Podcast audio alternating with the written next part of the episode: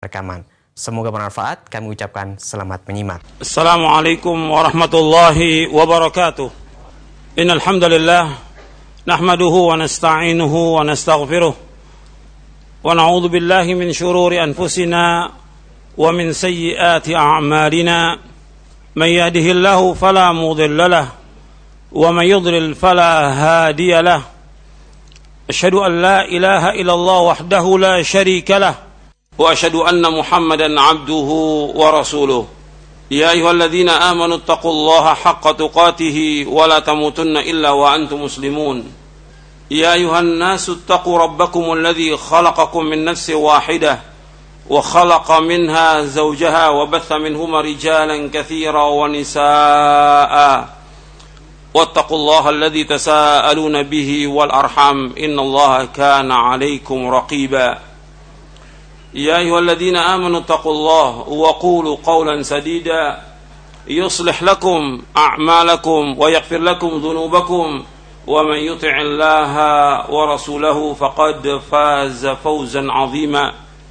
أما بعد فإن أصدق الحديث كتاب الله وخير الهدي هدي محمد صلى الله عليه وعلى آله وسلم وشر الأمور محدثاتها وكل محدثة بدعة وكل بدعة ضلالة وكل ضلالة في النار أيها الإخوة أعزكم الله kepada ikhwan dan akhwat kepada bapak, ibu-ibu, ikhwan dan akhwat dan seluruh yang hadir dari kaum muslimin dan muslimat yang mudah-mudahan dirahmati oleh Allah Subhanahu wa taala, diberikan keberkahan oleh Allah Subhanahu wa taala, diberikan ganjaran yang besar Alhamdulillah kita bersyukur kepada Allah SWT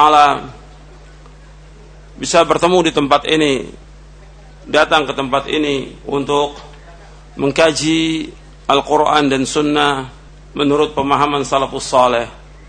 Ini nikmat yang besar. Antum bersyukur kepada Allah SWT kita bisa bertemu di tempat ini meskipun kondisinya seperti yang antum lihat seperti ini. Artinya masjidnya nggak muat di Pondok Mutiara di Sidoarjo ini nggak muat masjidnya. Jadi masjidnya untuk perempuan antum di bawah tenda. Antum harus sabar. Bab dalam talabul ilmi harus sabar. Karena para ulama terdahulu juga demikian dalam menuntut ilmu syar'i. Ya panas, dingin, mereka lalui untuk mendapatkan ilmu yang bermanfaat. Ya antum sekarang di bawah tenda seperti ini ya panas ya dan juga berdesakan. Tapi memang harus sabar. Mudah-mudahan datangnya antum ke tempat ini mendapatkan ganjaran, mendapatkan barokah, mendapatkan pahala yang besar, baik yang hadir maupun panitianya maupun semua yang ikut andil dalam kegiatan ini. Dan memang yang harus diperhatikan ikhwan fillah azakumullah bahwa talabul ilmi ini mahal Artinya kita betul-betul harus berjuang untuk mendapatkannya. Apa pun kita harus berusaha bagaimana untuk mendapatkan ilmu ini dengan bersusah payah, meskipun panas, meskipun dingin, meskipun berdesakan, tapi harus kita untuk mendapatkan ilmu karena ini merupakan kewajiban atas setiap muslim dan muslimah dan juga merupakan jalan menuju sorga. Nabi bersabda sallallahu alaihi wasallam talabul ilmi faridatun ala kulli muslimin. Menuntut ilmu itu wajib atas setiap muslim. Begitu juga Nabi bersabda SAW, "Wa man salaka tariqan yaltamisu fihi ilman, sahhalallahu lahu bihi tariqan al jannah." Barang siapa yang berjalan untuk menuntut ilmu, maka Allah akan mudahkan jalannya ke surga. Jadi barang siapa yang menuntut ilmu, wa man salaka tariqan yaltamisu fihi ilman, sahhalallahu lahu bihi tariqan al jannah Barang siapa yang berjalan untuk menuntut ilmu, maka Allah mudahkan jalannya ke sorga. Jalan ke sorga bukan semudah yang kita gambarkan, tapi dia perlu perjuangan, perlu pengorbanan, perlu kesungguhan, perlu jihad dalam dakwah ini. Jihad. Antum ingat tuh jihad. Al-Imam Ibn Qayyim rahimahullah ketika menjelaskan tentang ilmu dan amal, ini harus ada jihad. Jihad dalam tabul ilmi, jihad dalam amal, jihad dalam dakwah, dan jihad dalam kesabaran. Empat disebutkan oleh Ibnu Qayyim dalam kitabnya Zadul Ma'ad fi Hadi Khairul Ibad. Beliau menjelaskan yang pertama kita wajib untuk berjihad. Jihad artinya jihad berjuang, bersungguh-sungguh. Untuk apa? Untuk mendapatkan ilmu yang bermanfaat. Karena kita nggak bisa hidup dan kita juga nggak bisa mengarungi kehidupan dan kita tidak akan mendapatkan kebahagiaan kecuali dengan jalan tolabul ilmi. Harus dengan ilmu. Karena nggak mungkin kita bisa meraih surga tanpa ilmu. Harus kita tolabul ilmi dan harus ada kesungguhan menuntut ilmu syar'i. Kalau dikatakan ilmu syar'i, seperti yang sering saya sampaikan, dasarnya apa? Dasarnya apa? Quran dan sunnah itu ilmu syar'i. Menurut para sahabat. Banyak sekarang ini orang menyampaikan ilmu, ceramah, dakwah, tapi nggak ada isinya. Nggak ada ilmunya. Cuma cerita, dongeng, marah-marah, segala macam sudah. Atau ngebahas apa? Politik nggak ada manfaatnya. Kadang-kadang juga dia ceramah seperti orang ngigo. Apa ngigo tuh? Nggak tahu dia apa yang diceramahkan nggak tahu. Gitu. Dalam Islam nggak bisa. Ketika antum mau dakwah harus berilmu. Nggak boleh masuk di medan ini kecuali orang berilmu. Nggak boleh. Nggak boleh ceramah kecuali orang berilmu. Yang dia tahu Quran, tahu Sunnah.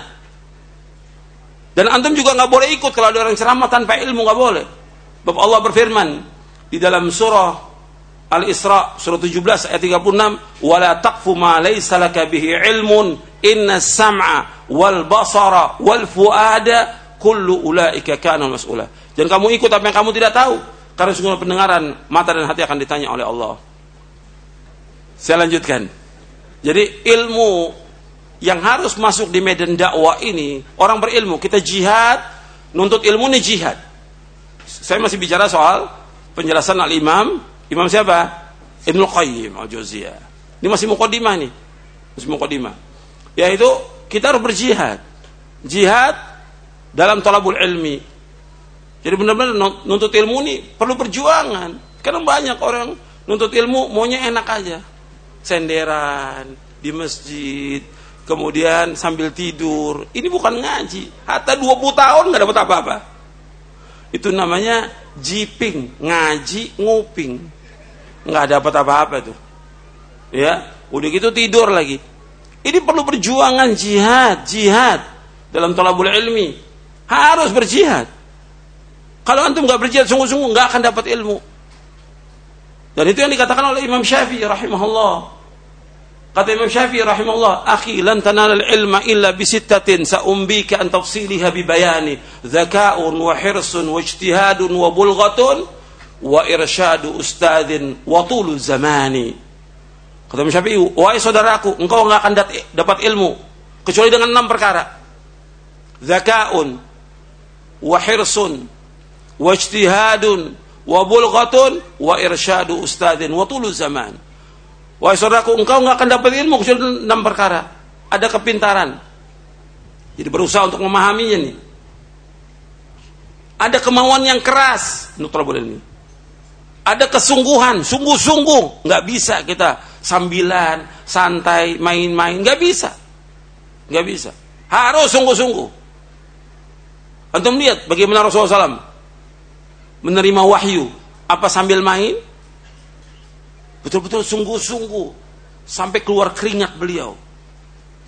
Di musim dingin sampai seperti itu mendapatkan wahyu. Bersungguh-sungguh dan menyampaikannya pun dengan sungguh-sungguh. Nabi kalau menyampaikan dalam mimbar itu ketika khutbah Jumat merah matanya beliau. Keras suaranya. Sungguh-sungguh dalam tolabul ilmi. Nggak bisa main-main gitu. Jadi harus ada kesungguhan dalam tolabul ilmi. Kemudian apa? Kemudian harus ada bekal bekal. Kita mesti bekal. Dulu para ulama berjalan beli kuda dulu, beli keledai, mempersiapkan bekal. Untuk apa? Untuk mendapatkan ilmu.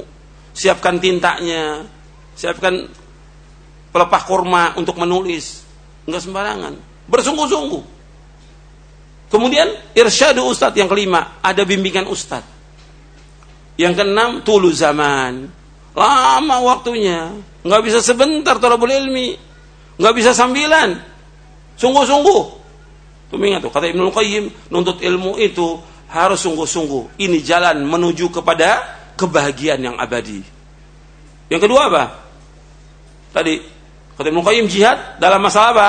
Amal. Kita harus berjuang untuk melakukan amal-amal soleh. Perlu perjuangan. Perlu kesungguhan. Dan syaratnya kita mengerjakan amal soleh, syaratnya berapa? Syaratnya dua. Yang pertama, ikhlas karena Allah. Yang kedua, itiba mengikuti contoh Nabi SAW. Kita harus bersungguh-sungguh dalam melakukan amal-amal soleh. Dan ini perjuangan. Agar amal kita diterima, harus ada keikhlasan. Dan yang kedua harus mengikuti contoh Nabi SAW. Kalau salah satu hilang, nggak diterima. Satu hilang syaratnya, dia mengikuti contoh Nabi tapi nggak ikhlas nggak akan terima. Atau dia ikhlas tapi nggak mengikuti contoh Nabi nggak terima. Syaratnya dua. Dan itu jalannya banyak dalam Al-Quran dan juga dalam hadis Nabi yang sahih. Kemudian yang ketiga dalam tolabul ilmi ini, yang ketiga ya berdakwah. Yang pertama jihad dalam tolabul ilmi, yang kedua jihad dalam mengamalkannya, yang ketiga jihad dalam apa? Berdakwah. Jadi dakwah ini juga perlu perjuangan, berjuang, sungguh-sungguh, nggak sekedar asal ceramah tidak. Tapi betul-betul dia sampaikan ilmu yang bermanfaat, dalil dari Quran dan Sunnah, dalil. Dan perlu kesungguhan untuk menyampaikannya. Supaya orang mendengar dan paham tentang agama ini bermanfaat. Makanya para dai merupakan mafatih lil khair. Mafatih lil khair, pembuka pintu-pintu kebaikan. Maghalik lisyar untuk menutup pintu kejelekan. Kita harus demikian. Para dai, para ustadz, para kiai dan yang lainnya harus jadi mafatih lil khair. Pembuka pintu kebaikan.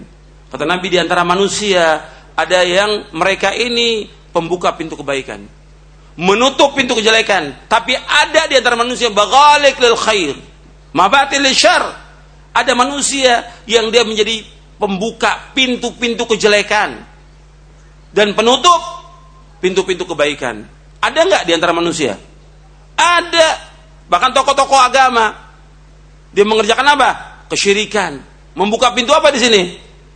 Kejelekan Kejelekan yang paling jelek, kemungkaran yang paling mungkar, maksiat yang paling maksiat apa? Syirik. Kezoliman yang paling zolim, syirik. Ada di antara tokoh agama yang mafatih lil lishar. Dia sebagai pim, pembuka pintu kejelekan, mengadakan acara-acara bid'ah dan yang lainnya. Ini membuka pintu apa nih? Pintu kejelekan. Kemudian apa? Magalik lil khair. Tadi mafatih lishar dia Kemudian magalik bil khair, menutup pintu kebaikan. Menutup. Orang mau ceramah dilarang.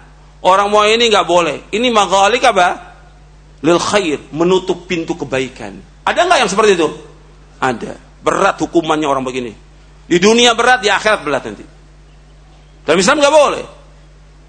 Dalam Islam mesti jadi kita pintu mafatilil khair, magalik lil syar. Pembuka pintu kebaikan, dan menutup pintu semua kejelekan. Kejelekan selamanya nggak boleh didukung, nggak boleh dibantu, nggak boleh selamanya. Tapi kebaikan harus dibantu, harus didukung, harus. Makanya antum harus terus berjuang ini dalam dakwah untuk tegaknya agama ini. Karena ganjarannya besar, besar ganjarannya di dunia maupun di akhirat. Nggak ada perkataan di muka bumi yang paling baik melainkan orang yang mengajak manusia kepada kebaikan. Tapi dia harus berilmu. Allah menyebutkan dalam surah Fussilat, "Wa man ahsanu qawlan mimman da'a ila Allah wa 'amila salihan wa qala innani minal muslimin." Tidak ada perkataan yang paling baik di muka bumi. Melainkan siapa? Itu orang-orang yang berdakwah di jalan Allah. Dan dia beramal soleh dan dia mengatakan saya adalah orang-orang Islam. Jadi situ itu momen asanu qaula mimman da'a Allah wa amila salihan. Dia berdakwah mengajak dan dia beramal soleh. Wa qala innani minal muslimin. Dalam surah Fussilat. Jadi harus dakwah ini harus tegak dan harus terus maju, nggak boleh mundur. Nggak boleh mundur. Maju terus dalam dakwah, nggak ada mundur. Makanya kata Al Imam Ibnu Qayyim di dalam dalam kitabnya Madarijus Salikin, kata beliau, seorang itu dalam hidup ini harus maju, nggak ada mundur, nggak boleh kita mundur dalam hidup ini. Maju menuju sorga, mundur ke neraka. Kita harus maju menuju sorga dan harus berjuang untuk menegakkan agama ini. Jihad untuk menegakkan agama ini. Nggak boleh mundur. Jadi ini harus tegak dalam agama ini. Jadi nggak bisa kita kemudian pengajian di stop. Harus dilawan, nggak bisa pengajian di stop. Apa pengajian di stop? Harus maju gitu. Jihad untuk menegakkan agama ini. Ini dakwah mengajak orang kepada kebaikan, mengajak orang kepada takwa kepada Allah, mengajak orang kepada iman, mengajak bangsa ini untuk baik, dan bangsa ini akan baik kalau orang-orang beriman dan bertakwa kepada Allah. Allah turunkan barokah dari langit dan dari bumi. Ini yang kita dakwakan agar bangsa ini, bangsa Indonesia ini menjadi baik dengan dakwah ini. Nggak ada dakwah yang lain kecuali dengan dakwah ini orang jadi baik. Kenapa? Mengembalikan manusia hanya kepada Allah agar mereka mentauhidkan Allah, menjauhkan segala macam perbuatan syirik, mengajak orang kepada sunnah, menjauhkan beda, mengajak orang untuk taat dan tunduk hanya kepada Allah dan meninggalkan semua perbuatan dosa dan maksiat. Ini dakwah ini yang akan membawa manusia kepada kebahagiaan. Kita harus jihad untuk menegakkan dakwah ini. Jelas sampai sini? Ada satu lagi yang belum. Jihad apa yang keempat? Jihad dalam kesabaran. Jawa ini panjang, masih panjang. Perlu kesabaran, nggak bisa buru-buru. Sabar untuk mendakwakan dakwah tauhid ini. Sabar, panjang, Lama waktunya. Kita harus sabar. Sabar dalam menghadapi cobaan, ujian, gangguan, celaan, ejekan, gelaran yang jelek banyak dari orang-orang yang tidak senang kepada dakwah ini. Tapi terus nggak boleh berhenti. Meskipun mereka mengejek, mencela, memfitnah dan segala macam, jalan dakwah ini nggak boleh berhenti. Nabi-nabi dan rasul-rasul alaihi wassalam juga dicela. Bahkan bukannya jilat, disakiti. Tapi mereka sabar. Mereka sabar. Sampai Allah menyebutkan Walaqad kudzibat rusul min qablika fasabaru ala ma kudzibu wa udhu hatta atahum nasruna. Jadi Allah menyebutkan tentang Nabi Muhammad SAW didustakan. Antum lihat ayatnya di dalam surah Al-An'am. Allah menyebutkan dalam surah Al-An'am bagaimana cobaan Nabi SAW ujian Nabi ini harus kesabaran dan Nabi sebagai manusia dicela, dicaci, dimaki sebagai manusia Nabi sedih atau tidak? sedih dibilang orang gila, dibilang tukang fitnah, dibilang memecah belah umat, dibilang tukang sihir, dibilang ini. Sedih Nabi. Untuk melihat di surah Al-An'am ayat 33 34. Tolong semuanya perhatikan ya, semua panitia juga ikut ngaji. Semuanya yang hadir ikut ngaji. Tolong perhatikan. Kita ini ngaji, nutul ilmu, sabar. Paling kita ngaji cuma dua jam. Ya, nanti ngobrolnya antum lima jam kali ya. Sabar. An sabar, harus sabar. Ini sekarang ngaji ini, dengarkan dan diam. Antum lihat ayatnya dalam surah Al-An'am ayat 33 34. Qad na'lamu innahu la yahzunuka alladhi yaqulun fa innahum la yukadzibunak walakin adh-dhalimina bi ayati llahi yajhadun. Wa laqad kudzibat rusulun ma kudzibu wa udhu hatta atahum nasruna wala mubaddila li kalimatillah wa laqad ja'aka min naba'il mursalin. Sesungguhnya kami mengetahui Sungguh menyedihkan kamu. Apa yang mereka ucapkan. Sesungguhnya mereka tidak mendustakan kamu. Akan tapi orang-orang zalim dengan ayat-ayat Allah itu mereka mengingkari. Dan sungguh Rasul-Rasul sebelum kamu telah didustakan. Mereka sabar. Meskipun didustakan. Ditolak dakwahnya. Mereka sabar. Wa'udhu. Dan mereka disakiti oleh umatnya hatta atahum nasruna sampai datang kepada mereka pertolongan kami. Wala mubaddil li kalimatillah dan nggak ada perubahan dalam kalimat Allah. Tetap seperti itu. Dakwah ini mendapatkan cobaan dan ujian. Tetap nggak akan dirubah oleh Allah. Walaqad ja'aka min naba'il mursalin. Sungguh telah datang padamu kabar-kabar dari para rasul alaihi wassalatu wassalam. Jadi harus sabar terhadap gangguan ini. Sekarang kita akan bahas ikhwan azakumullah, tolong semua dengarkan dan semuanya duduk dengarkan, jangan berdiri, dengarkan. Nggak apa-apa duduk di jalanan nggak apa-apa. Ya, memang panas. Tapi orang kalau acara-acara musik, konser musik, acara ini sabar dia tuh nontonnya.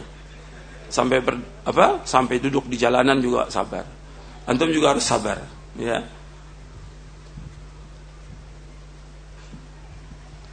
Saya jelaskan tentang masalah uh, bahwa tauhid ini merupakan jalan keselamatan.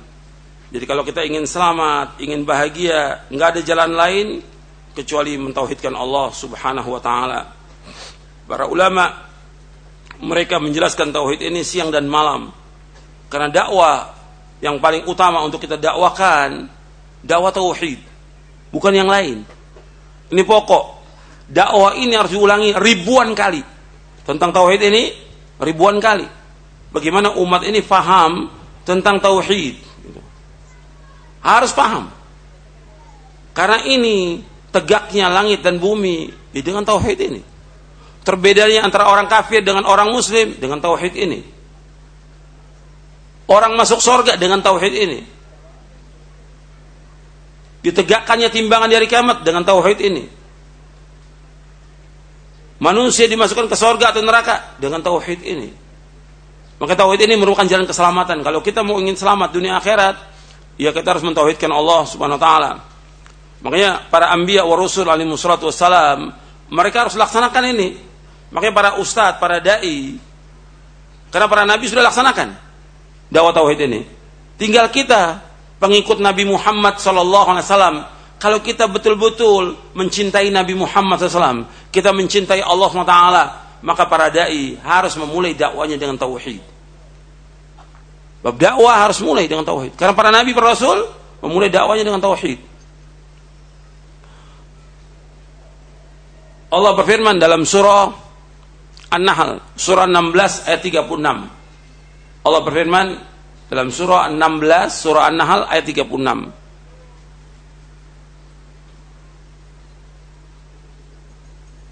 dibuka ayatnya.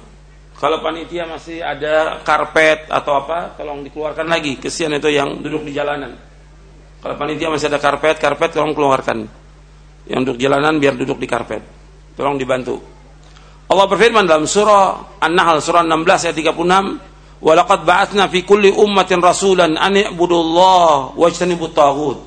Faminhum man hada Allah wa minhum man haqqat 'alaihi ad-dhalalah fasiru fil ardi fanzuru kaifa kana mukadzibin dan sungguh kami telah utus pada setiap umat seorang rasul. Setiap rasul dakwanya ani'budullah adalah kalian beribadah hanya kepada Allah mentauhidkan Allah. Wajtanibu tagut dan jauhkan tagut tagut apa-apa yang disembah selain Allah. Faminhum man hadallah. Di antara mereka yang dapat petunjuk dari Allah. Wa minhum man haqqat alaihi dhalalah. Di antara mereka ada yang tetap dalam kesatuan. Fasiru fil ardi fanzuru kaifa kana aqidul kadzibin. Di muka bumi, lihatlah akibat orang-orang yang mendustakan ayat-ayat Allah. Jadi di sini Allah menyebutkan tentang dua rukun. Dua rukun dalam dakwah. Rukun yang pertama yaitu mentauhidkan Allah. Rukun yang kedua yaitu menjauhkan tagut. Tagut itu kullu ma'ubida minillah, apa-apa yang disembah selain Allah. Jadi yang pertama, rukun yang pertama mentauhidkan Allah, rukun yang kedua menjauhkan segala macam perbuatan syirik. Dan setiap dakwah yang tidak berporos pada ini, maka dia menyimpang. Dakwah ini menyimpang dari jalannya para rasul. Ani'budullah yang pertama beribadah kepada Allah. Yang kedua wajtanibu tagut Makanya dikatakan oleh para ulama, wa kullu da'watin la tartakizu fi ghayatiha wa ahdafiha wa manahijiha ala hadzain al-aslaini fahiya mukhalifatun li manhajil mursalin wa la. Setiap dakwah yang tidak berporos pada tujuannya dan manhajnya dengan dua pokok ini, dua prinsip ini, yaitu ani'budullah wajtanibu tagut. Maka dakwah ini yang tidak berporos pada dakwah tauhid dan tidak berusaha bagaimana manusia agar meninggalkan syirik, tidak berporos pada ini, maka dakwah ini menyimpang dari jalannya para rasul alaihi wassalatu wassalam. Dan tidak akan memberikan buah sama sekali yang diharapkan. Antum dakwah, dengarkan ceramah atau pengajian 10 tahun, 20 tahun tanpa memulai dengan dakwah tauhid nggak ada artinya dakwah itu. nggak ada buahnya, nggak ada hasilnya. Sebab kaidah yang pertama ani'budullah ta'ni tahqiq tauhid wal aqidah as-salimah wa ta'at Allah wa tiba' syar'i. Yang pertama yaitu apa? Kaidah yang pertama beribadah kepada Allah artinya mewujudkan tauhid menegakkan akidah yang benar, mengajak umat untuk mentaati Allah dan mengikuti syariatnya. Wa kaidah yang kedua, wajtanibu ta'ud. Kaidah yang kedua, meninggalkan ta'ud. Maksudnya ta'ni tajannubul ahwa ahwa wal iftiraq wal bid'ah ma ta'ulu ilaihi min syirki wal kufri wal zulmi wal fisq wal i'rad an dinillah. Jadi yang kedua, kaidah yang kedua meninggalkan takut. Artinya apa? Menjauhkan segala macam bentuk hawa nafsu. Meninggalkan semua bentuk perpecahan. Meninggalkan semua bid'ah dan apa-apa yang membawa kepadanya dari kesyirikan, kekufuran, kezoliman, kefasikan dan berpaling dari agama Allah ini. Kita harus tinggalkan itu. Kita harus mengingatkan manusia agar mereka tidak mengikuti hawa nafsu. Mengingatkan manusia agar mereka tidak berpecah belah. Karena persatuan merupakan dakwah yang paling besar dalam dakwah Islam. Dalam manhaj salaf ini yang paling besar di antaranya sambil menegakkan tauhid mengajak umat untuk bersatu. Bersatu di atas Islam yang benar, bersatu di atas Quran dan Sunnah, bersatu di atas Quran dan Sunnah ala fahmi salaf. Bersatu di atas akidah yang benar, di atas manhaj yang benar, kita wajib mengikuti cara beragama yang benar, cara beragama yang telah dicontohkan oleh Rasulullah SAW dan para sahabatnya radhiyallahu anhum ajma'in. Kita harus meninggalkan semua bentuk hawa nafsu, meninggalkan semua bentuk perpecahan, meninggalkan semua bid'ah. Karena semua bid'ah kata Rasulullah SAW Semuanya apa kata Rasulullah? Sesat. Yang bersabda Rasulullah SAW, jangan ditentang dengan pendapatnya ulama. Jangan ditentang dengan perkataan para kiai. Ini tidak Rasulullah mengatakan SAW, Kullu bid'atin dolalah, wa kullu dolatin finnar. Setiap bid'ah sesat, setiap neraka. Ini sabda Rasulullah SAW. Yang diriwayatkan oleh Imam An-Nasai dan Imam Baihaqi dari sahabat Jabir bin Abdullah radhiyallahu dan hadis ini sahih. Dan Nabi juga bersabda dalam hadis yang lain yang sahih dari sahabat Irbad bin Sariyah yang diriwayatkan oleh Imam Abu Daud, At-Tirmidzi, Ahmad, Al-Hakim dan yang lainnya dengan sanad yang sahih. Nabi bersabda SAW, "Wa iyyakum wa muhdatsatil umur, fa inna kulla muhdatsatin bid'ah wa kulla bid'atin dhalalah." Jauhkan dari kalian dari setiap perkara-perkara yang baru agama, karena setiap yang baru agama adalah bid'ah dan setiap bid'ah adalah sesat. Kata Nabi SAW, setiap perkara yang baru dalam agama itulah bid'ah. Dan setiap bid'ah adalah sesat. Ini sabda Rasulullah SAW. Perkataan Rasulullah. Kalau kita cinta kepada Rasulullah, kita wajib mengikuti beliau. Kita wajib mengimani beliau. Wajib mengikuti apa yang beliau sampaikan. Nggak boleh ditolak. Karena semua yang disampaikan oleh beliau semuanya apa? Benar. Makanya ketika ada seorang sahabat menulis hadis Rasulullah, kemudian kata orang musyrik, kenapa kamu menulis semua yang datang dari Rasulullah? Kan Rasul berkata dalam keadaan mungkin marah, mungkin juga lagi tidak marah, mungkin lagi senang, mungkin lagi tidak senang. Kata orang ini, orang ini langsung datang kepada Nabi Rasulullah. Orang-orang mengatakan demikian. Nggak boleh menulis apa yang engkau katakan karena nggak semuanya benar. Apa kata Rasulullah? Uktub waladhi nafsu biyadihi la yakhruju min illa haqq kata Nabi. Tulis apa yang aku ucapkan semuanya tulis. Karena tidak keluar demi Allah, tidak keluar dari mulutku kecuali kebenaran kata Rasulullah SAW. Nggak keluar dari mulut Rasulullah SAW kecuali apa? Kebenaran. Semuanya benar. Yang benar datangnya dari Allah. Kemudian dijelaskan oleh Rasulullah SAW. Benar semuanya. Jangan didustakan. Ini hadis tentang setiap bidah sesat dari siapa? Rasulullah. Ini benar. Wajib kita benarkan. Nggak boleh dustakan. Oh maksudnya bidah ini. Rasulullah mengatakan semua bidah sesat. Jangan kita kemudian palingkan lagi. Rasulullah berbicara dengan bahasa Arab yang fasih. Dipahami oleh sahabat dengan kefasihan. Kemudian juga diikuti oleh para ulama. Nggak boleh kita mengatakan yang baru dalam agama ini. Karena semua yang baru dalam agama, yang Nabi nggak contohkan, dalam agama bukan keduniaan. Kalau keduniaan, antum alamu bi umuri duniakum. Kalian lebih tahu tentang urusan dunia kalian. Orang mau bikin perumahan, pesawat, mobil, kalian lebih tahu. Tapi agama kita harus ambil dari siapa? Rasulullah Wasallam. Harus ikut beliau. Kalau tidak ikut beliau pasti sesat dan pasti ke neraka kalau nggak ikut beliau. Kita wajib mengikuti satu orang di muka bumi ini hanya satu yang kita ikut siapa? Rasulullah SAW. Kita akan ditanya oleh Allah di kubur tentang siapa? tentang Allah, tentang Rasulnya, dan tentang agama Islam. Tiga pertanyaan. Nggak ditanya tentang kiai dan ulama. Kamu ikut siapa? Dan nanti di hari kiamat akan ditanya, kamu ikut beliau nggak? Rasulullah SAW. Kita nggak akan ditanya oleh Allah, kenapa kalian mengikuti banyaknya orang? Uh, kenapa kalian menyalahi banyaknya orang? Nggak akan ditanya. Tapi kenapa kalian menyalahi satu orang ini? Satu orang ini akan ditanya kita dikubur. Dan satu orang ini kita akan ditanya di padang mahsyar. Satu orang ini orang yang paling mulia di muka bumi dan di akhirat. Yang paling tinggi derajatnya tokohnya para nabi dan mursalin. Yaitu Rasulullah sallallahu alaihi wasallam. Nabi Muhammad sallallahu alaihi wasallam. Ini wajib kita ikuti. Harus kita perhatikan tuh. Jadi kalau Nabi sudah bersabda tinggalkan semua beda tinggalkan semuanya jangan oh enggak ini begini ini begini ini rakyu ini perasaan nggak boleh tinggalkan semuanya sami'na wa ta'na. Jangan menyalahi urusannya Nabi. Kalau menyalahi urusannya Nabi pasti diazab oleh Allah. Pasti. Dan pasti terkena fitnah. Karena Allah berfirman, lihat ayatnya dalilnya, bukan kata saya, dalil. Allah berfirman dalam surah An-Nur, surah 24 ayat 63, "Falyahdharil ladzina yukhalifuna an amrihi an tusibahum fitnatun aw yusibahum adzabun alim."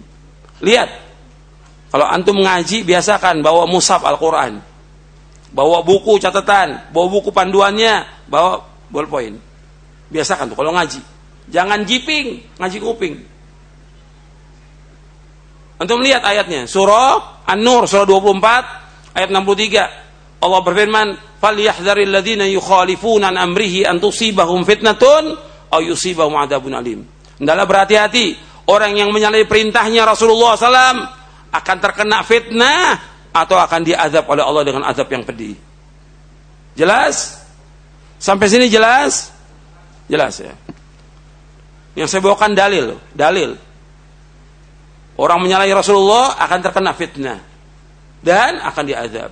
Makanya kalimat wajribu tagut artinya menjauhkan semua hawa nafsu, menjauhkan perpecahan, menjauhkan semua bid'ah dan juga apa yang akan membawa kepada kesyirikan, kekufuran, kezoliman, kefasikan dan berpaling dari agama Allah.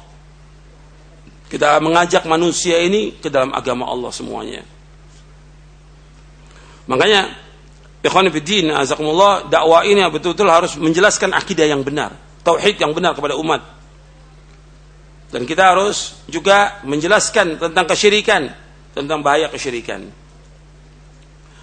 Dan tauhid ini merupakan jalan selamat karena nggak ada kebahagiaan bagi hati kecuali dengan mengikuti tauhid ini. Ada disebutkan oleh Syekhul Islam Ibn Taimiyah rahimahullah bahwa hati manusia ini nggak akan bahagia, nggak akan baik kecuali apa? kecuali dia beribadah hanya kepada Allah. Kata beliau di dalam Majmu' Fatawa di juz yang ke-15. Kata beliau begini, "Wa annal quluba la tasluhu illa bi an ta'budallaha wahda wala kamala laha wala salaha wala ladzata wala surura wala faraha wala sa'adata biduni dzalik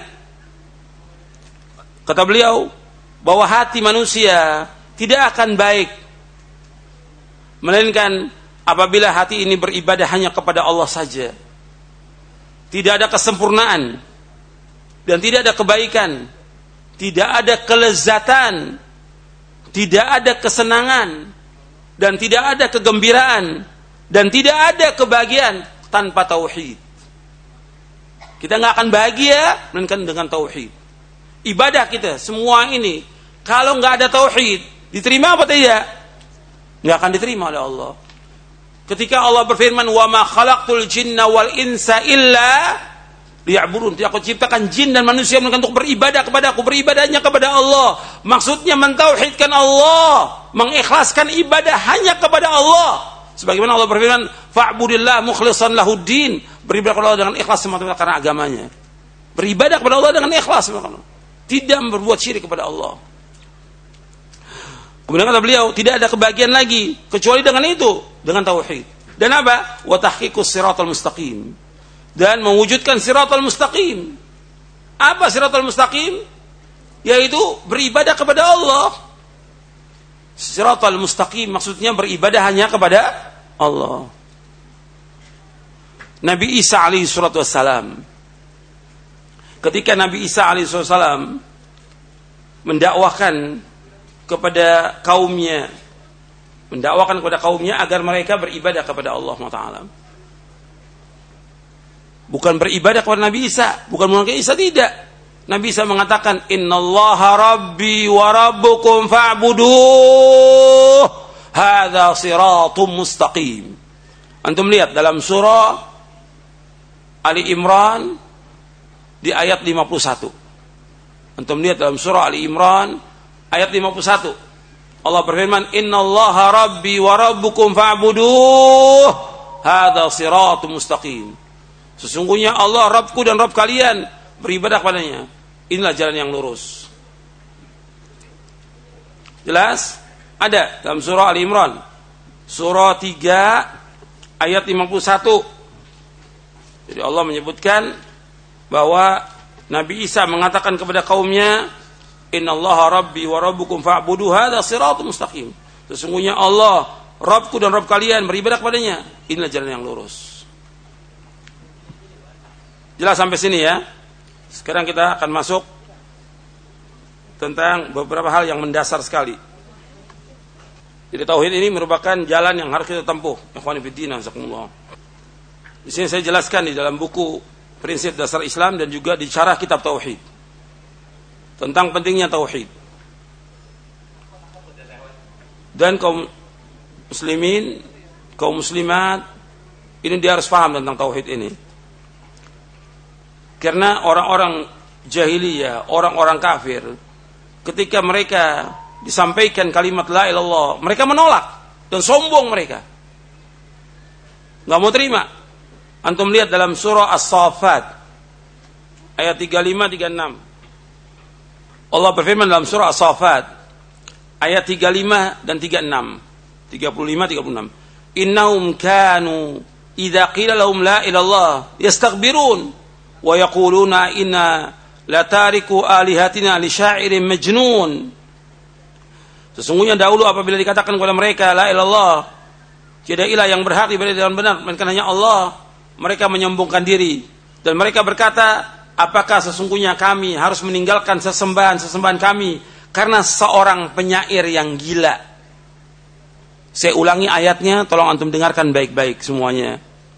Tolong dengarkan. Semuanya duduk, dengarkan baik-baik.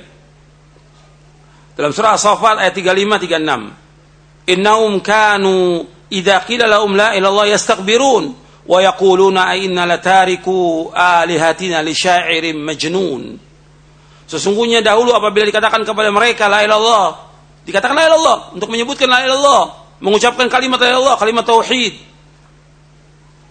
Tidak la ilallah tidak yang berhak diibadahi dengan benar kecuali Allah. Mereka menyombongkan diri, yastakbirun, sombong mereka. Wa yaqulun dan mereka berkata, "A inna latariku alihatina li syairin majnun?" Apakah sesungguhnya kami harus meninggalkan sesembahan sesembahan kami karena seorang penyair yang gila. Di Nabi Muhammad SAW dituduh apa? Penyair yang gila, syair majnun. Mereka nggak mau. Disuruh untuk mengucapkan kalimat tauhid, mereka nggak mau. Disuruh untuk kembali kepada Quran wa sunnah, mereka nggak mau. Disuruh untuk mengikhlaskan ibadah kepada Allah, mereka nggak mau.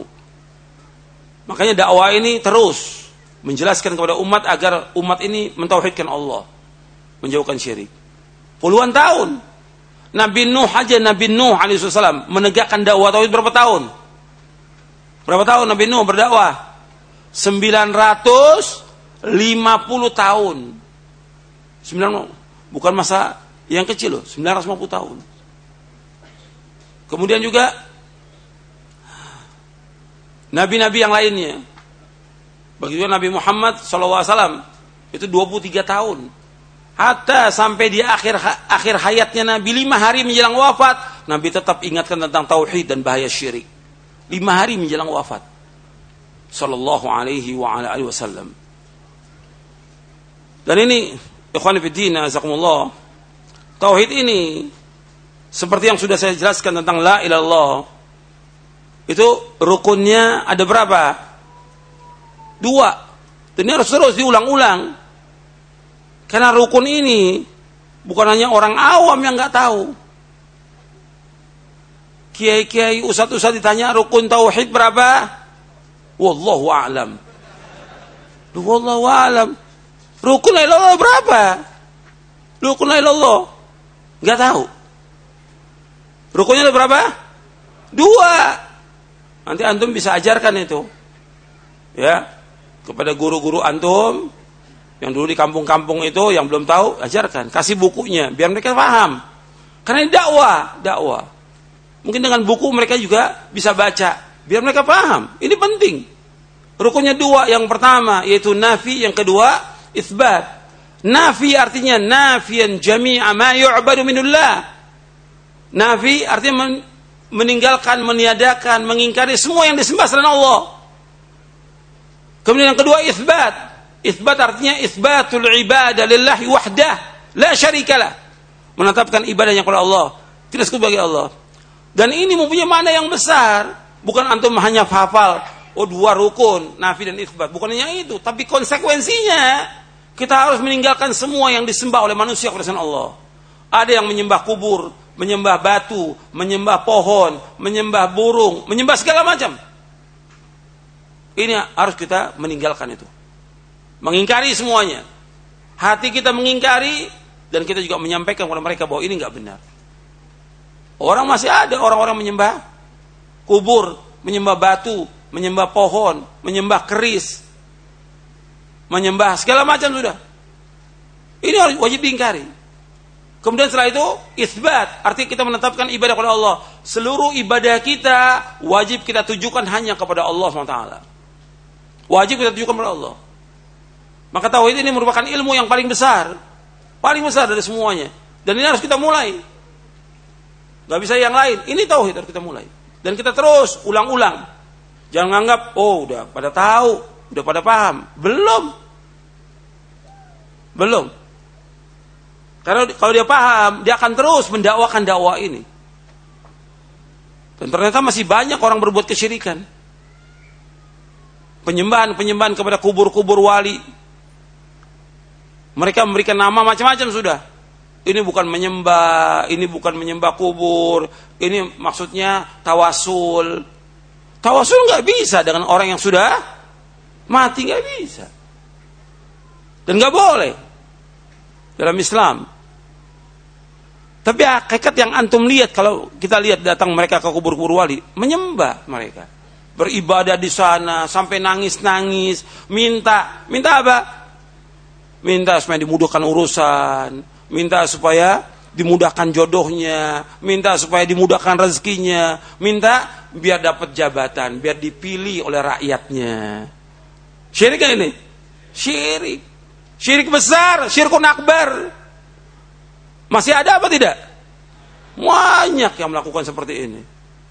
Syirkun akbar ini. Syirik yang paling besar. Bukan main-main ini. Dan nggak bisa dianggap ringan. Harus terus kita jelaskan kepada umat. Karena Antum bisa lihat di beberapa kubur-kubur yang ada itu. Yang di Indonesia ini ratusan, mungkin juga ribuan.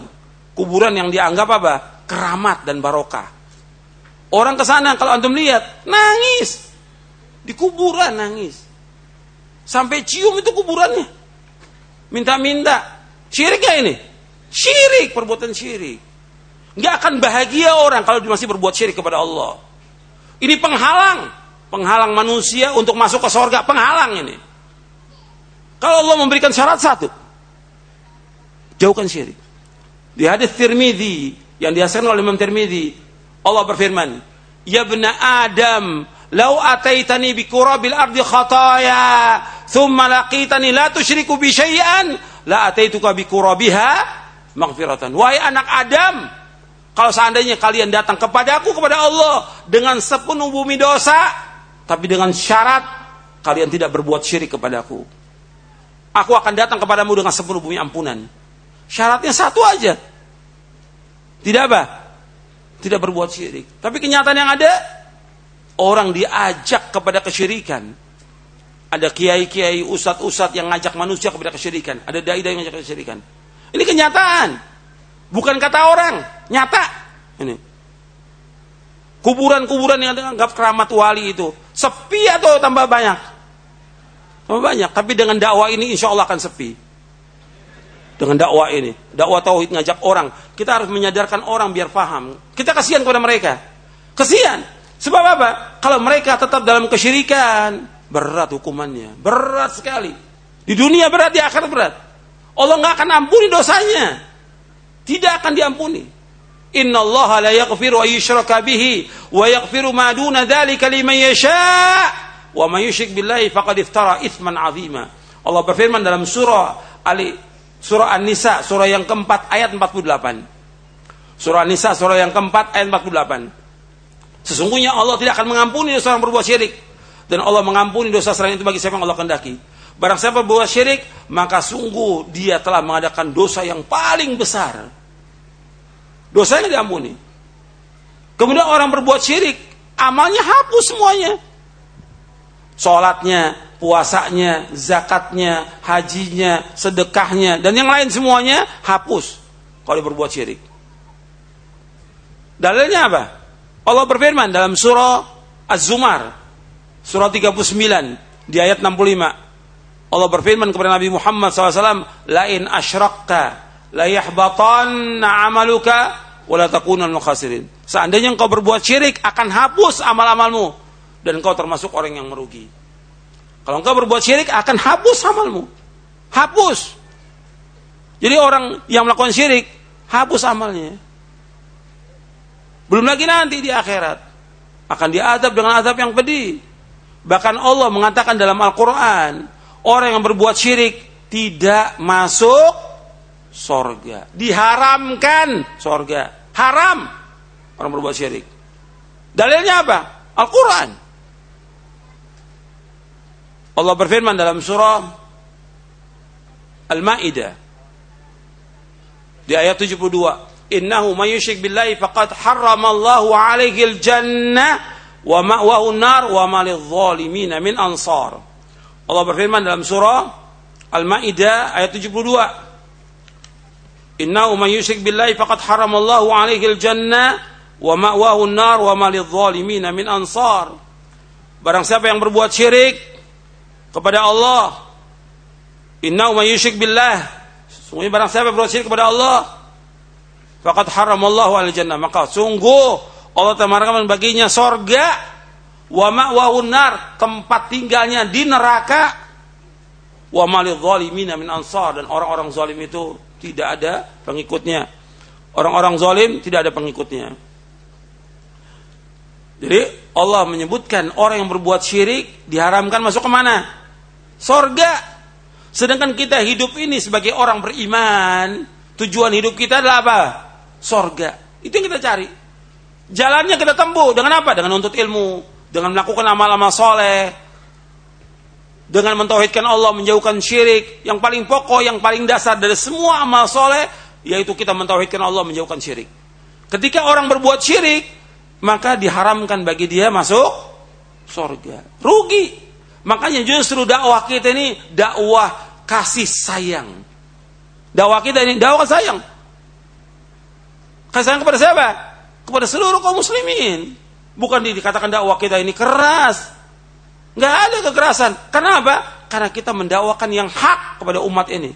Menjelaskan yang hak itu hak, yang batil itu batil, yang tauhid itu tauhid, yang syirik itu syirik. Menjelaskan yang sunnah itu sunnah, yang beda itu beda. Jelas jalannya.